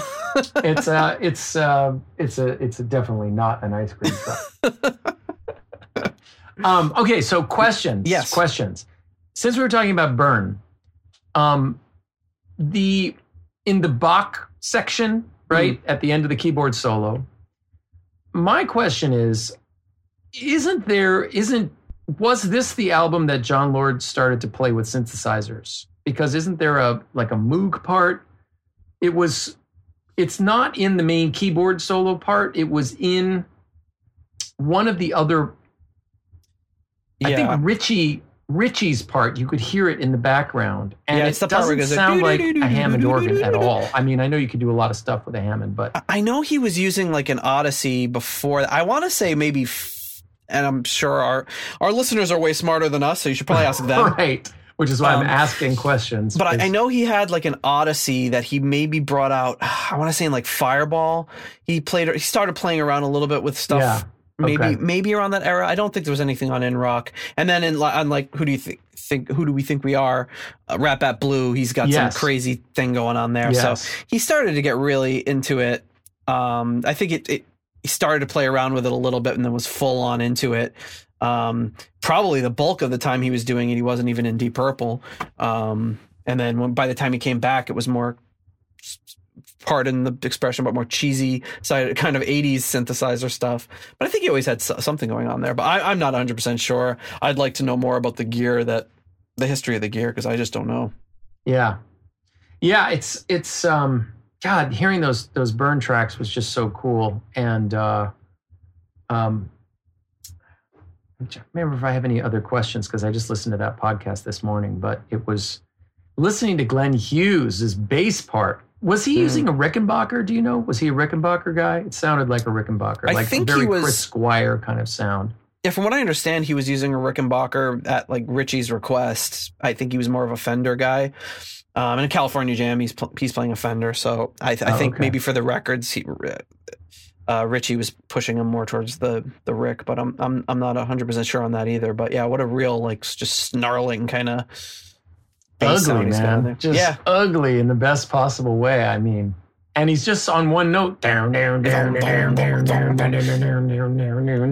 And you really don't hear much of it in the in the mixed song, no. but that's the that, kind of beauty of it, which you know way better than we even do. Is you know you listen to isolated tracks in in, in the studio, to, in order to serve the song by themselves, they don't always sound that great. And as a listener, I had really pretty much dissected that whole song. But when I heard the bass today, I realized I had never bothered to listen to the bass part at all. So Yeah, it, does, it, doesn't. It's it's there and it's it's contributing a lot more than you realize, but it doesn't jump out in the mix particularly. Yeah, yeah.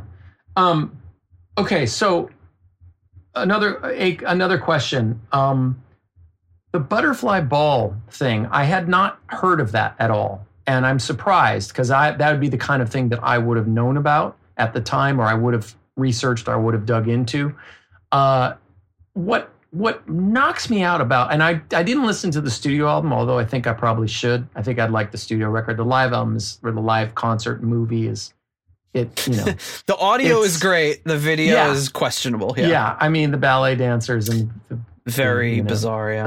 it's bizarre and sad because it is Yeah. great music. So why did you have to like? I guess it's one of those things where like the movie director's vision, he convinced Glover, you know. Well, I don't think he, I, I don't think there was any conversation at all. Glover said he was in tears in the in the theater watching this for the first time. He had, n- had no idea that any of this was going to happen, Ah. and just was there with his family and friends, just like shrinking into his seat, wanting to oh, wanting wow. to okay. So disappear. he wasn't, he wasn't thrilled this. about it. No, Yeah. and, and the, thing I've lobbied for for years is I would I would pay top dollar to have just a video of that concert with all that other stuff stripped out. And it's funny as it is, it's just like you want to like like can I move the curtains? Is there something going on behind that? Is there an actual concert? Because it's the performances on that show are just sensational. Yeah, and so my big question, which I haven't listened to to your Butterfly Ball podcasts, although I, I'm sure I'll get around to it eventually. But how, you know, Glover was kicked out of Deep Purple unceremoniously in '73, right? I mean, he he was fired Mhm. and was just distraught about it from the interviews I've seen or what I've read about it. Yet, you know, here it's what 75, two years later, he's able to corral you know, Gillan, Mhm. Glenn Hughes, Coverdale, Dio, you know, like all his old bandmates uh, are involved. How Jon Lord John that? Lord was in the live Yeah, John the Lord. live part. Yeah. Yeah. I Um, mean, and and for s- material that it's cool, but like it's, you know, the subject matter is a little wacky, right? Um, you know, this like teddy bear's picnic kind of thing with all these characters. Um, so how, you know, how, how did he manage that? I mean, I, I I think for the most part, he kind of went into A and R for um, for Purple Records and was a big producer for. He had really worked on his producing for a couple Yeah. years, so he had developed these relationships with a lot of these people. And um, I think through still being related to Purple Records, it's weird. Even though he's fired from Deep Purple, is still kind of a um, kind of tied together with them. So he moved into the front office, so to speak. Yeah, I, I mean, I guess so, and and really worked on his production chops and And produced boy, some great get stuff. that together, man. Yeah, I mean, he So- became a great producer. All, he produced all those Rainbow albums, right? The the uh, the- Turner stuff. yep. The, Once the he stuff- rejoined the band. once he rejoined, and um, he produced Coverdale's first couple of solo albums. He produced all this stuff. So I think he had this really great relationship with all those guys, even though they were in the band after he left and all that. I, it seemed to me, anyway, from what I've read, that it was uh, this.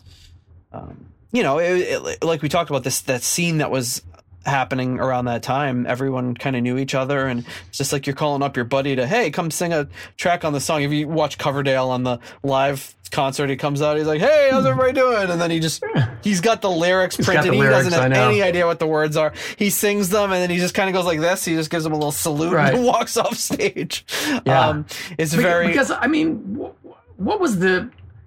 I know that I had heard once, and maybe I'm wrong, that Ian Gillan claims that he never ever listened to any of those albums that that those guys did. Uh, know, Yeah. Burn and and uh, Stormbringer and That's I what he still that. says, I think. But Ozzy says the exact same thing. I never listened to any of the Black Sabbath stuff after I Yeah, left. right. Uh, right. to me, it was always the four of us that were the. You know, I, I don't know. pretty good Ozzy impersonation. to, that's like my first time ever. That's a test drive right there. Um, But to me, it seems like that's. It kind of reminds actually when I was talking to Greg Renoff about it. I rem- I remember seeing this quote from Ed- Eddie Van Halen about he's like I don't listen to music right, right. and I asked him about that, and his take on it was kind of like, well, I think he says that because he doesn't want anyone to say like, "What do you think of this person? What do you think of that person?" Oh, Knowing right. he's a living legend, you you wouldn't want him to say like, "Well, I'm not, I don't care for that," or "I don't listen to that," because it could. He he didn't want any of that drama, any of the gossip, so he just was like, ah, "I don't, I haven't listened to anything since 1984 or whatever." right. Like, um, and I kind of get the sense it kind of be the same thing there. Is like he has to have heard some of it at some point, even trying to avoid it. How could you? So maybe it's just kind of his way of saying, getting interviewers offers back to be like, we want so to he hear what you. have to. yeah, what do you think about the Burn album or the Right, whatever? He, he, that way he can just say, "I've never heard it" and move That's on. actually that makes a hell of a lot of sense. That makes a hell of a lot of sense. Because Yeah. I mean, one can only imagine like what was the backstage vibe, you know, with with you know uh, Gillan there at the show and and Coverdale and Hughes. You know, Yeah. I mean, you just you you don't ever think of them being in the same room. You know? Right, right. And to think they were all like on stage at the same time, Coverdale, Hughes. I don't think Ian Gillan came back for like the big encore, but all of those Right. guys. And Dio would have been there, but Ritchie wouldn't let him. so Right, right, yeah. Well, and when you listen to, you know, the the I guess that was the single, the the sort of the uh, all you need is love, Yep. you know, uh, love is all, right? Isn't that what it's called? it just changed the words It's like, oh yeah, with it's got the same kind of shuffling beat. I mean, it's very similar. But ah, when you listen to Dio, his voice is even higher than it was in the whole rest of his career. It's like, you know, it's like listening to Robert Plant in '69. His voice is so pristine. yeah, it's and just, phenomenal. like so much control of it. And Dio's voice is crazy. It's so high. Yeah, he steals um, the show on that album for sure. Yeah, yeah. But what's also interesting is that the song that Ian Gillan sings is very low key. Like he's, it's Mhm. like, it's almost maudlin. You know, he's not. Um, there's no opportunity for him to scream or do any of his kind of theatrics. That and that's yeah, that's the voice. first uh, Dio track on the album that he sings, and uh, he he uh, and John Lawton I think takes the other ones, but yeah, he does it very very similar to the way Dio does it too, and and they both are very understated on that song, and that's what the song requires, and do a great right? job. Yeah, I mean, he's there for the music, you know. Um, all right. Well, I'm trying to think if I have any other questions. I have. I know I'm gonna hang up and and, and Well, have ten thousand of them. But yeah, we'll have to. We, we can answer them on Twitter, Exactly, or, exactly. or wherever. But um, we really appreciate you stopping by the show and talking about your history with the band and Ian Paice and all these great stories. And um, uh, if, if if folks are looking to find more out about you and your podcast and all that sort of stuff, where's the best place to go to find more about Daniel Glass? Um, probably my website, which isn't very exciting right now because it doesn't have any gigs on it. But uh, yeah, the podcast, you can find all the podcast episodes. I have a lot of stuff about um, uh, not only drum drummers, but about music and music history in general. I'm really into the evolution of music. I actually have uh, a DVD called The Century Project, which looks at uh, 100 years of the evolution of American popular music.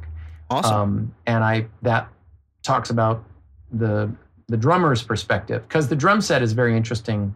I mean, we haven't really talked at all about drum or just music history, but the drum set as an instrument is has a fascinating history. It, it basically came together because they were, you know, you had three members of a marching band, uh, three three distinct drummers, bass drum, snare drum, and cymbal Mhm. player. I mean, you might have had multiples of those, and that was a military tradition. But after the Civil War, there were a lot of musicians because so many um, mili- there was had been so much military activity, and of course, musicians were the ones that were the communicators. There were no walkie-talkies or Mhm. anything like that, obviously. So the the drum calls would tell people when to get up and when to charge, and you know that's how people knew, and the bugles and the fifes. So there were a ton of musicians, and um, because the country was united, now um, commerce, entertainment, these kinds of things could evolve, and so that's when you know minstrelsy became popular, and traveling circus shows and vaudeville started to emerge, um, and so you know was sort of like, well, we don't have the budget for three guys, but we could hire one if we can figure out a way to put together the drums into a unit, you know, uh, or we have no room in the orchestra pit at the vaudeville theater. So the drum set really came into being. The bass drum pedal, very, very primitive versions of it were created around the time of the Civil War, even a little earlier. And um, and so that's where the story of the drum set really begins. Also, the fact that slaves were freed theoretically, I mean, at the end of the Civil War, you know, at least on paper, Mhm. um, allowed black people to start to participate in American culture on a, and it took another 30 years until you have ragtime, but that, you know, African American approach to rhythm is a big part of what makes the drum set special and unique. Obviously, all of it kind of coming together in New Orleans when jazz with jazz. But it's a really wonderful story, and the evolution of the gear itself is also really fascinating because um, the different parts of the drum set come from different immigrant groups that came to the U.S. Um, so, for example, tom toms are originally of Chinese origin. Uh, they had temple blocks on the drum set, which, by the way, I think Ian Paice is playing on. Uh, uh, what is it? The, You fool no one. no, no, no. The Shield, going way back. Those Oh, little book, chuk. Oh, yeah, It's yeah. either an African slit drum. That was another question I had. If anybody knew that, it's either an African slit drum or it's temple blocks. oh wow. Um, but that's that's really cool. But that was a standard part of every drum set, and certainly in his time as a young man, they would have had you know temple blocks, Chinese China cymbals, right? The upside down Mhm. cymbals; those are Chinese origin. And of course, the Zildjian family came from you know Turkey, and Paiste cymbals that Bonham and Paice uses are were originally European cymbal technology. They're still made in you know the company's Swiss. So you have all of these different pieces coming together to create the drum set. And um, when did the hi hat show up? You know, that showed up uh, in the early 30s. Um, we first start hearing that in like 1930. That you know, instead of having to choke a cymbal, which is what they did in the 20s, needed two hands to do that. So then they had these little devices they would hold that had two cymbals, and they'd hit them with a stick two cymbals. You hear that on certain records. And then they were like, well, we have this one foot pedal. Let's add another foot pedal. Hmm. You know, so then they started. That was called a low boy. It was down on the floor like the bass drum pedal, and you would clop two cymbals together to sort of the chick to the boom of the bass drum, boom chick, boom chick. And then very, it's all happened like in a short amount of time. But then they said, well, why don't we raise it up? Then you could play it with your hands and with your foot. So you know these these stories are very interesting and how Gene Krupa fits in and just how important he was. People know his name, but they don't really realize that he was like, I mean, the the world that the modern drummer exists in would not be what it is without Gene Krupa um, on so many levels. He was like the first true superstar of the drums and um, was responsible for, for example, uh, tom toms being you, you could tune the top and bottom head. Prior to that, they were the original Chinese design where the heads were tacked on with little nails, you know, decorative nails. Couldn't tune it. You broke it, you were SOL. You'd have to um, change the head or get another drum or whatever. Uh, but it was not easy to obviously change those heads. So it's a fascinating story. And when the ride cymbal came in, which wasn't until bebop, and the only reason it came in is because the cymbal tilter was invented. So for the first time, they could tilt the cymbal towards the drummer so that Mm. they could keep time on the cymbal, and they used bigger cymbals. Um, so very interesting. And it's a I take it all the way up to Ringo because by the time we get to Ringo, the drum set is the blueprint that really it still is today. Uh, the modern design, the modern way it's used. And one thing that it, that Ringo did on Ed Sullivan was he played match grip, which was very unusual for the time. The, every drummer, you know, there was no other way to play except the traditional grip. Mhm. And when Ringo, you know, that had caused such a sea change that literally that became the way that drummers played overnight because of Ringo and because of the baby boom generation who were all primed and ready to, you know, become the Beatles, to, to be self, um, uh, you know, singer songwriters essentially. That Mhm. was also something that wasn't done very much before. Right, then. right. Buddy Holly, Sam Cooke. You can find a few examples of people that wrote their own songs, performed their own songs, um, you know, produced, were in charge of their career. Normally, it was like you had musicians, you had the artist, and you had a producer, and you know those three things were independent jobs, and a songwriter. Songwriters would they were all independent, and the idea of somebody writing their own songs was it just Unheard seems of. it seems so obvious now like you just do it yourself but yeah it's it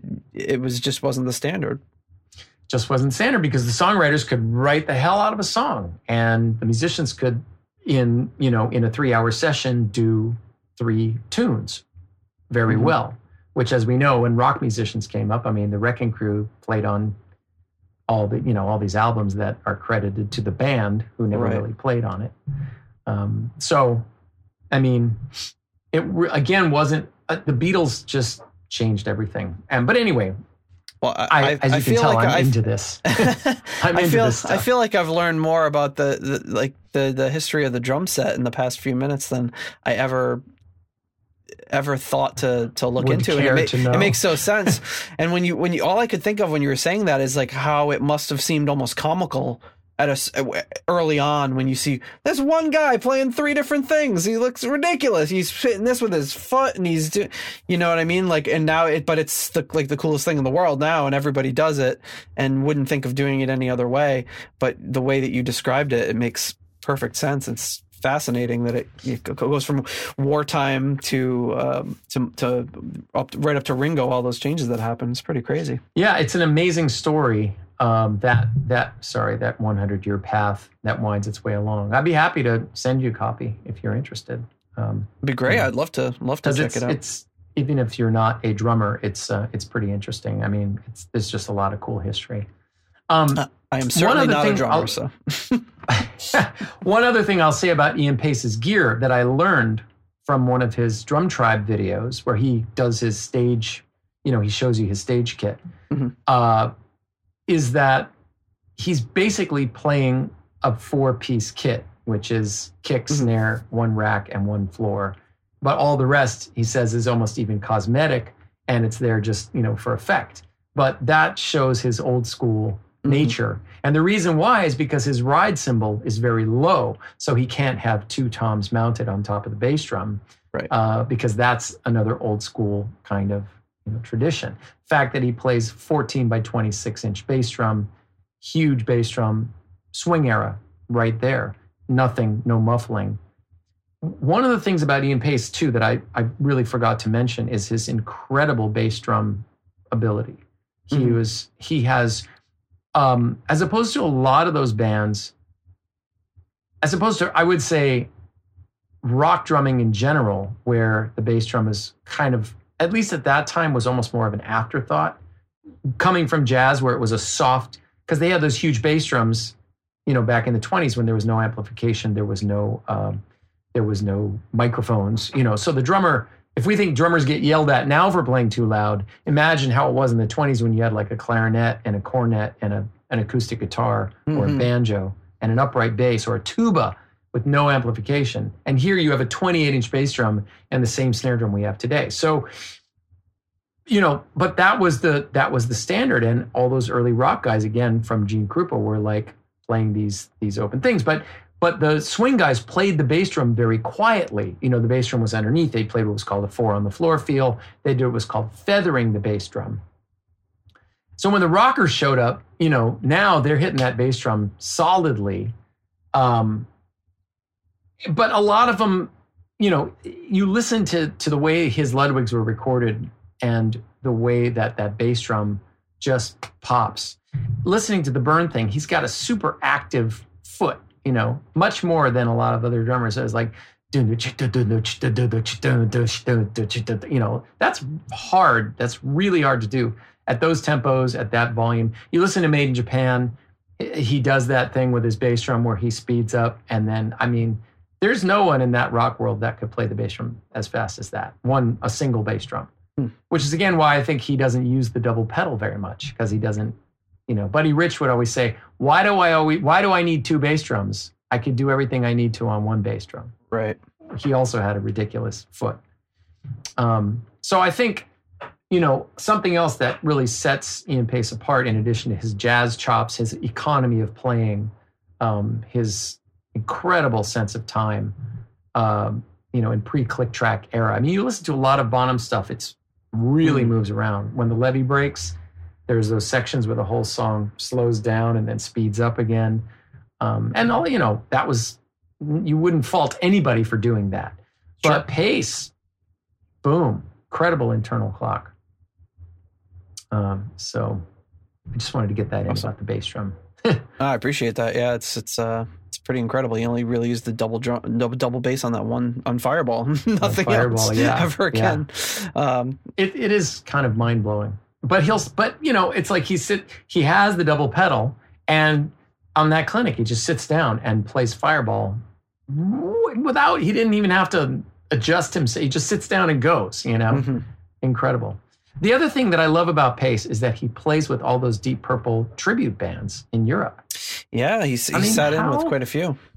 How uh, humble is that? You know, like he doesn't really, he doesn't have a big ego about it, Yeah. and probably for him, it's fun to play the material that he doesn't get to play Yeah, with the current iteration of the band. So they And- probably all do burn, you know, and stuff from those records, and they're probably all super fans. So maybe they're doing some of the Come Taste the Band stuff or stuff from the Rod Evans period, you know. and and here you are. You just made some mu- young musician's day, or the story Are they're going to tell for the rest of their life. You know, that's that's Yeah. that's great.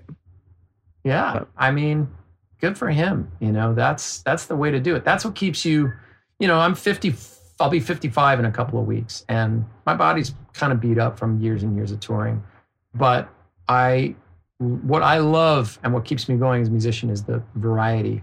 I play I play a gig at Birdland in New York every Monday Mhm. when there is a New York and when there is a Birdland. I've done it for nine years now, and it's uh, it's a pretty amazing. It's an open mic night, but it's at one of the most famous jazz clubs in the world. So the House Trio is incredible.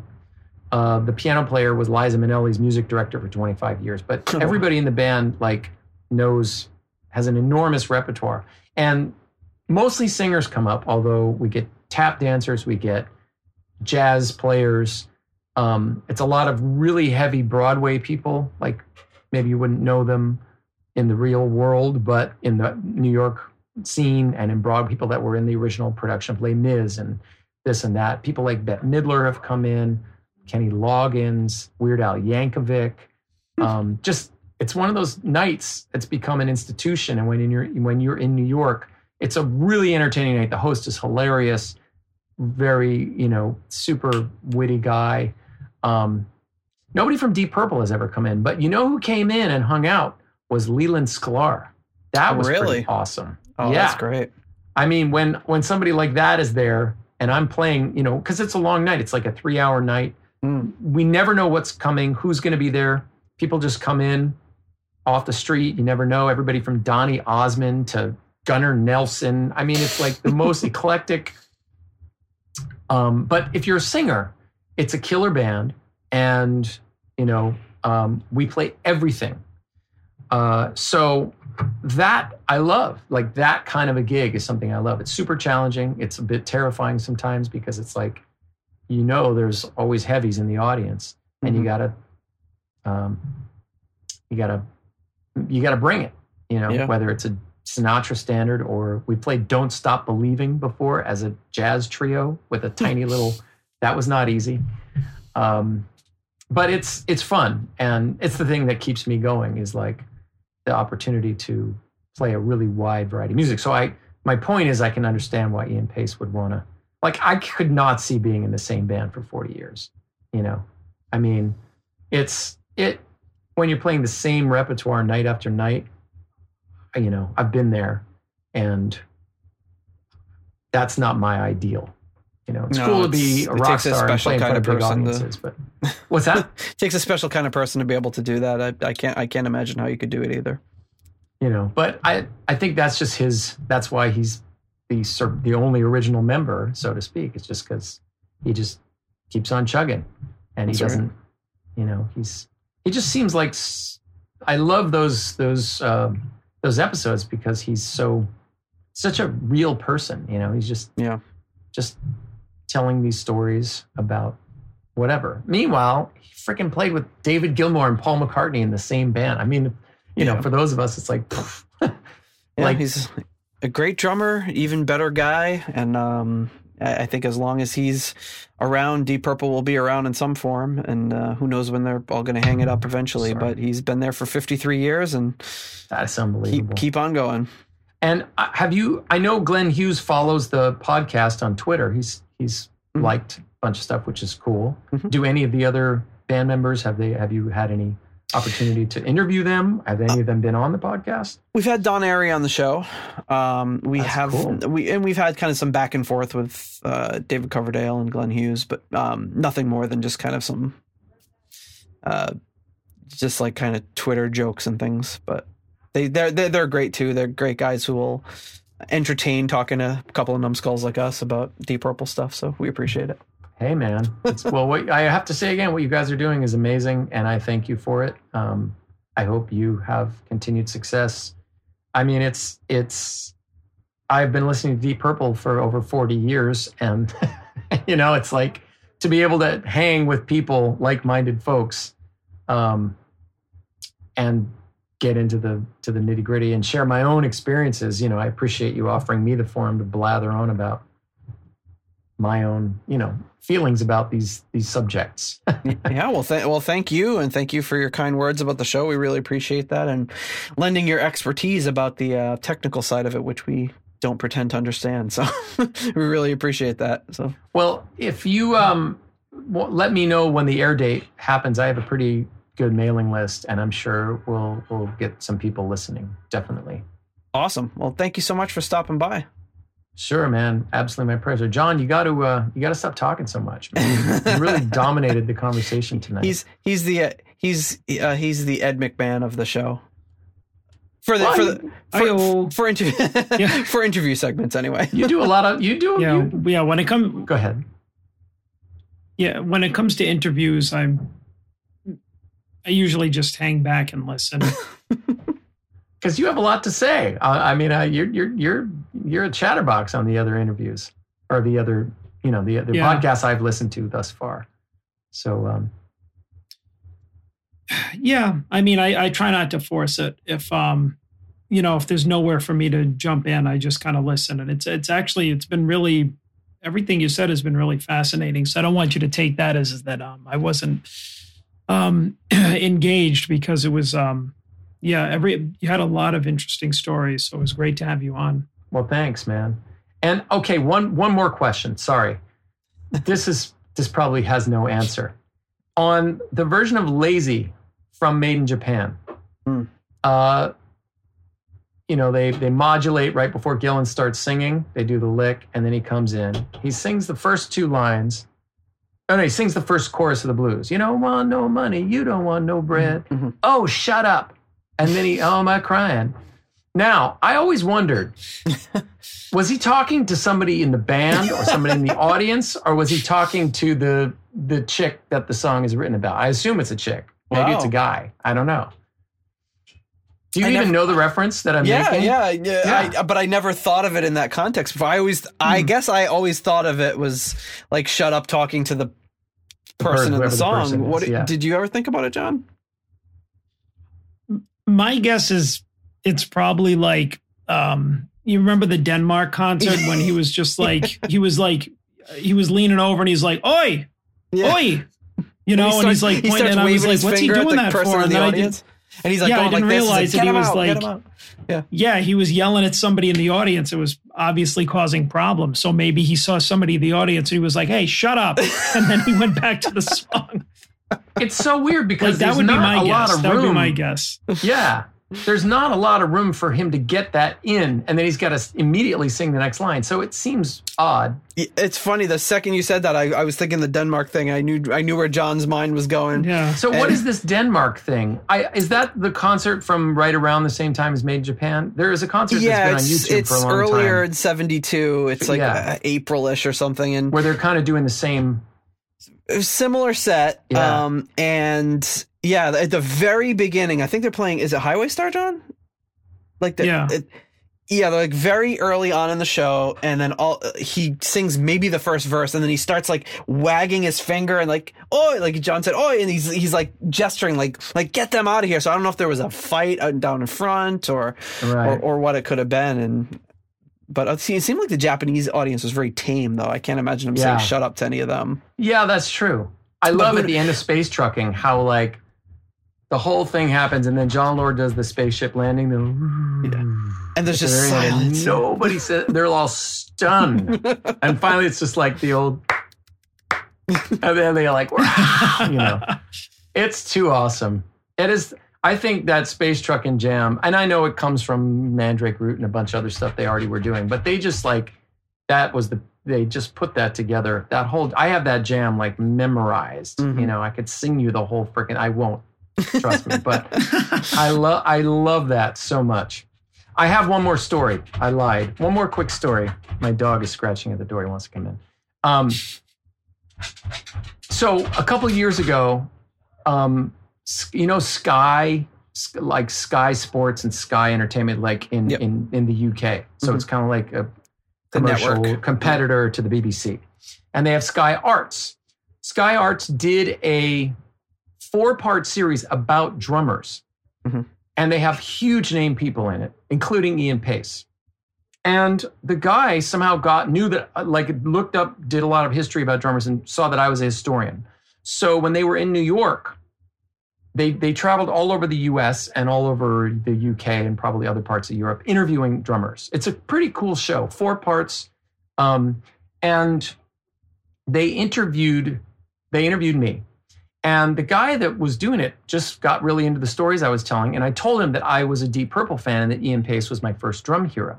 So I did this thing where um, I play along with Rock Around the Clock and I talk about, you know, they bring me in as the drum historian. I talk about Rock Around the Clock and how that related to drumming and all this kind of stuff.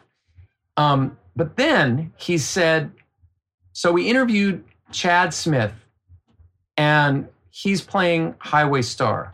Mhm. And we have Ian play Ian Paice playing Highway Star. I guess people everybody played along to the recording. Mhm. And he said, Would you like to play Highway Star? And I was like, Are you fucking are you effing kidding me? yes. So I played along to like the first five minutes or something, three minutes of Highway Star from Made in Japan. Mhm. And he was like, What I'm going to do is I'm going to have you and Ian and Chad Smith on screen all at the same time, all playing Highway Star to show the originator and two guys from like different sectors of the drum world. And when the thing came out, I was nowhere to be seen. It was only Chad Smith. and I guess ah. I hit the cutting room floor. The cutting that, room I was like crushed, man. I mean, that would have been like a highlight of my life to at least be on the same screen as Ian Paice playing, you know, that amazing, iconic drum part. We got to get that footage. Um, yeah, exactly. I should write to the guy and be like, "Hey, where's the where's the footage?"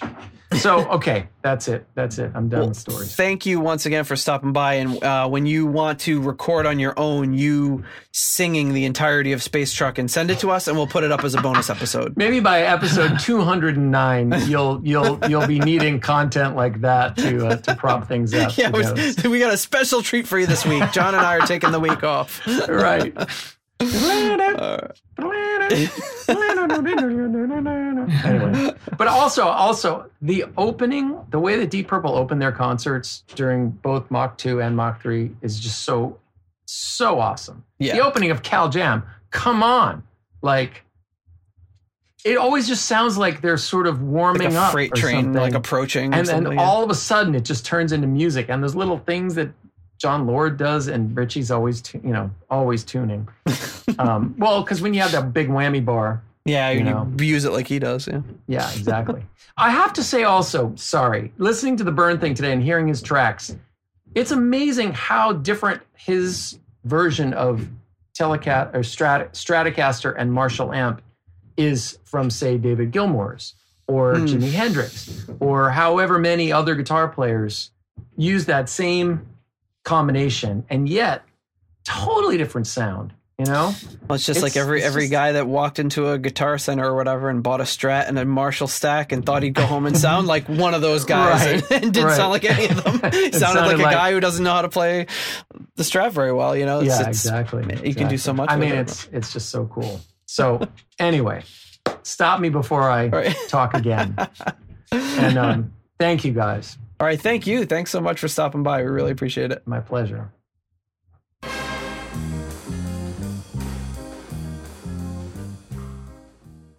All right, man, John, I feel like I learned more about the invention of the drum set and the history of the drum set in that little two minute stretch by Daniel Glass than I ever learned in my entire life. It was uh, pretty amazing, and obviously a great, great chat overall. But um, great to hear about all the, the the history of that instrument. So interesting. Um, growing up our entire lives with the drum set existing, and then hearing about this crazy way that it came to be, which I just apparently Yeah. had never had the uh, uh, whatever gumption to go and figure that or learn about it. And it's great to have a such a well spoken, educated or educator teach us about that. Really interesting stuff.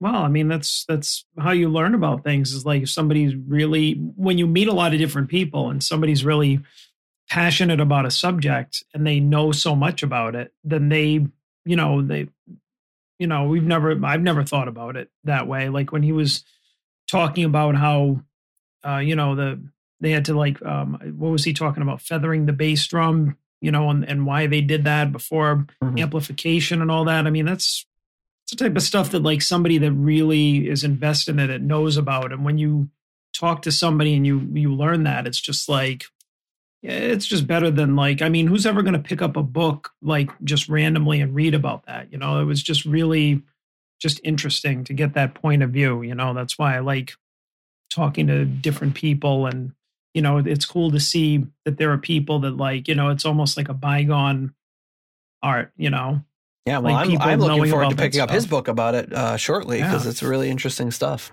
yeah Um, now before we close it out, of course, we have to do what? Thank our foundation level patrons. Coming in at the $1 made up name tier L's Murders, Spacey Noodles, Leaky Mausoleum, Michael Vader, Stephen Somerville, The Concerto 1999 Fanatic, Raf Calf, Spike the Rock Cat, and of course, JJ Stenard. Thank you so much to all of you for John's doing the Italian hand gesture. In case you uh, didn't didn't see that, which you didn't. oh Hey.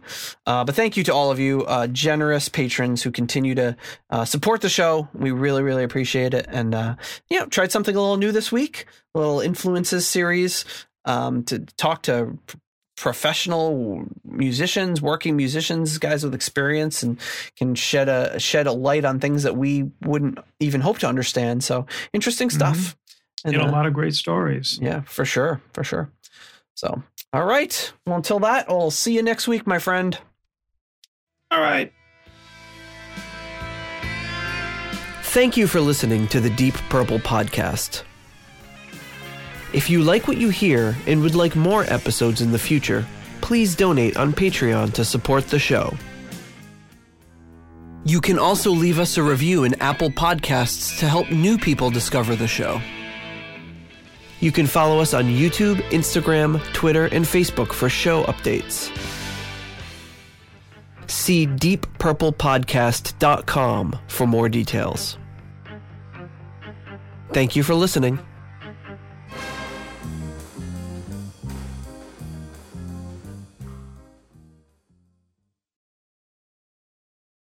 That brings me to my least favorite Deep Purple classic Deep Purple song, which is "Mistreated." Oh. oh, Just goes on and on, and You the and- fact that Ritchie had to do it. you and John are you and John It's are one of my favorites. Oh, really? Okay, You're well, killing me. well, sorry, I guess.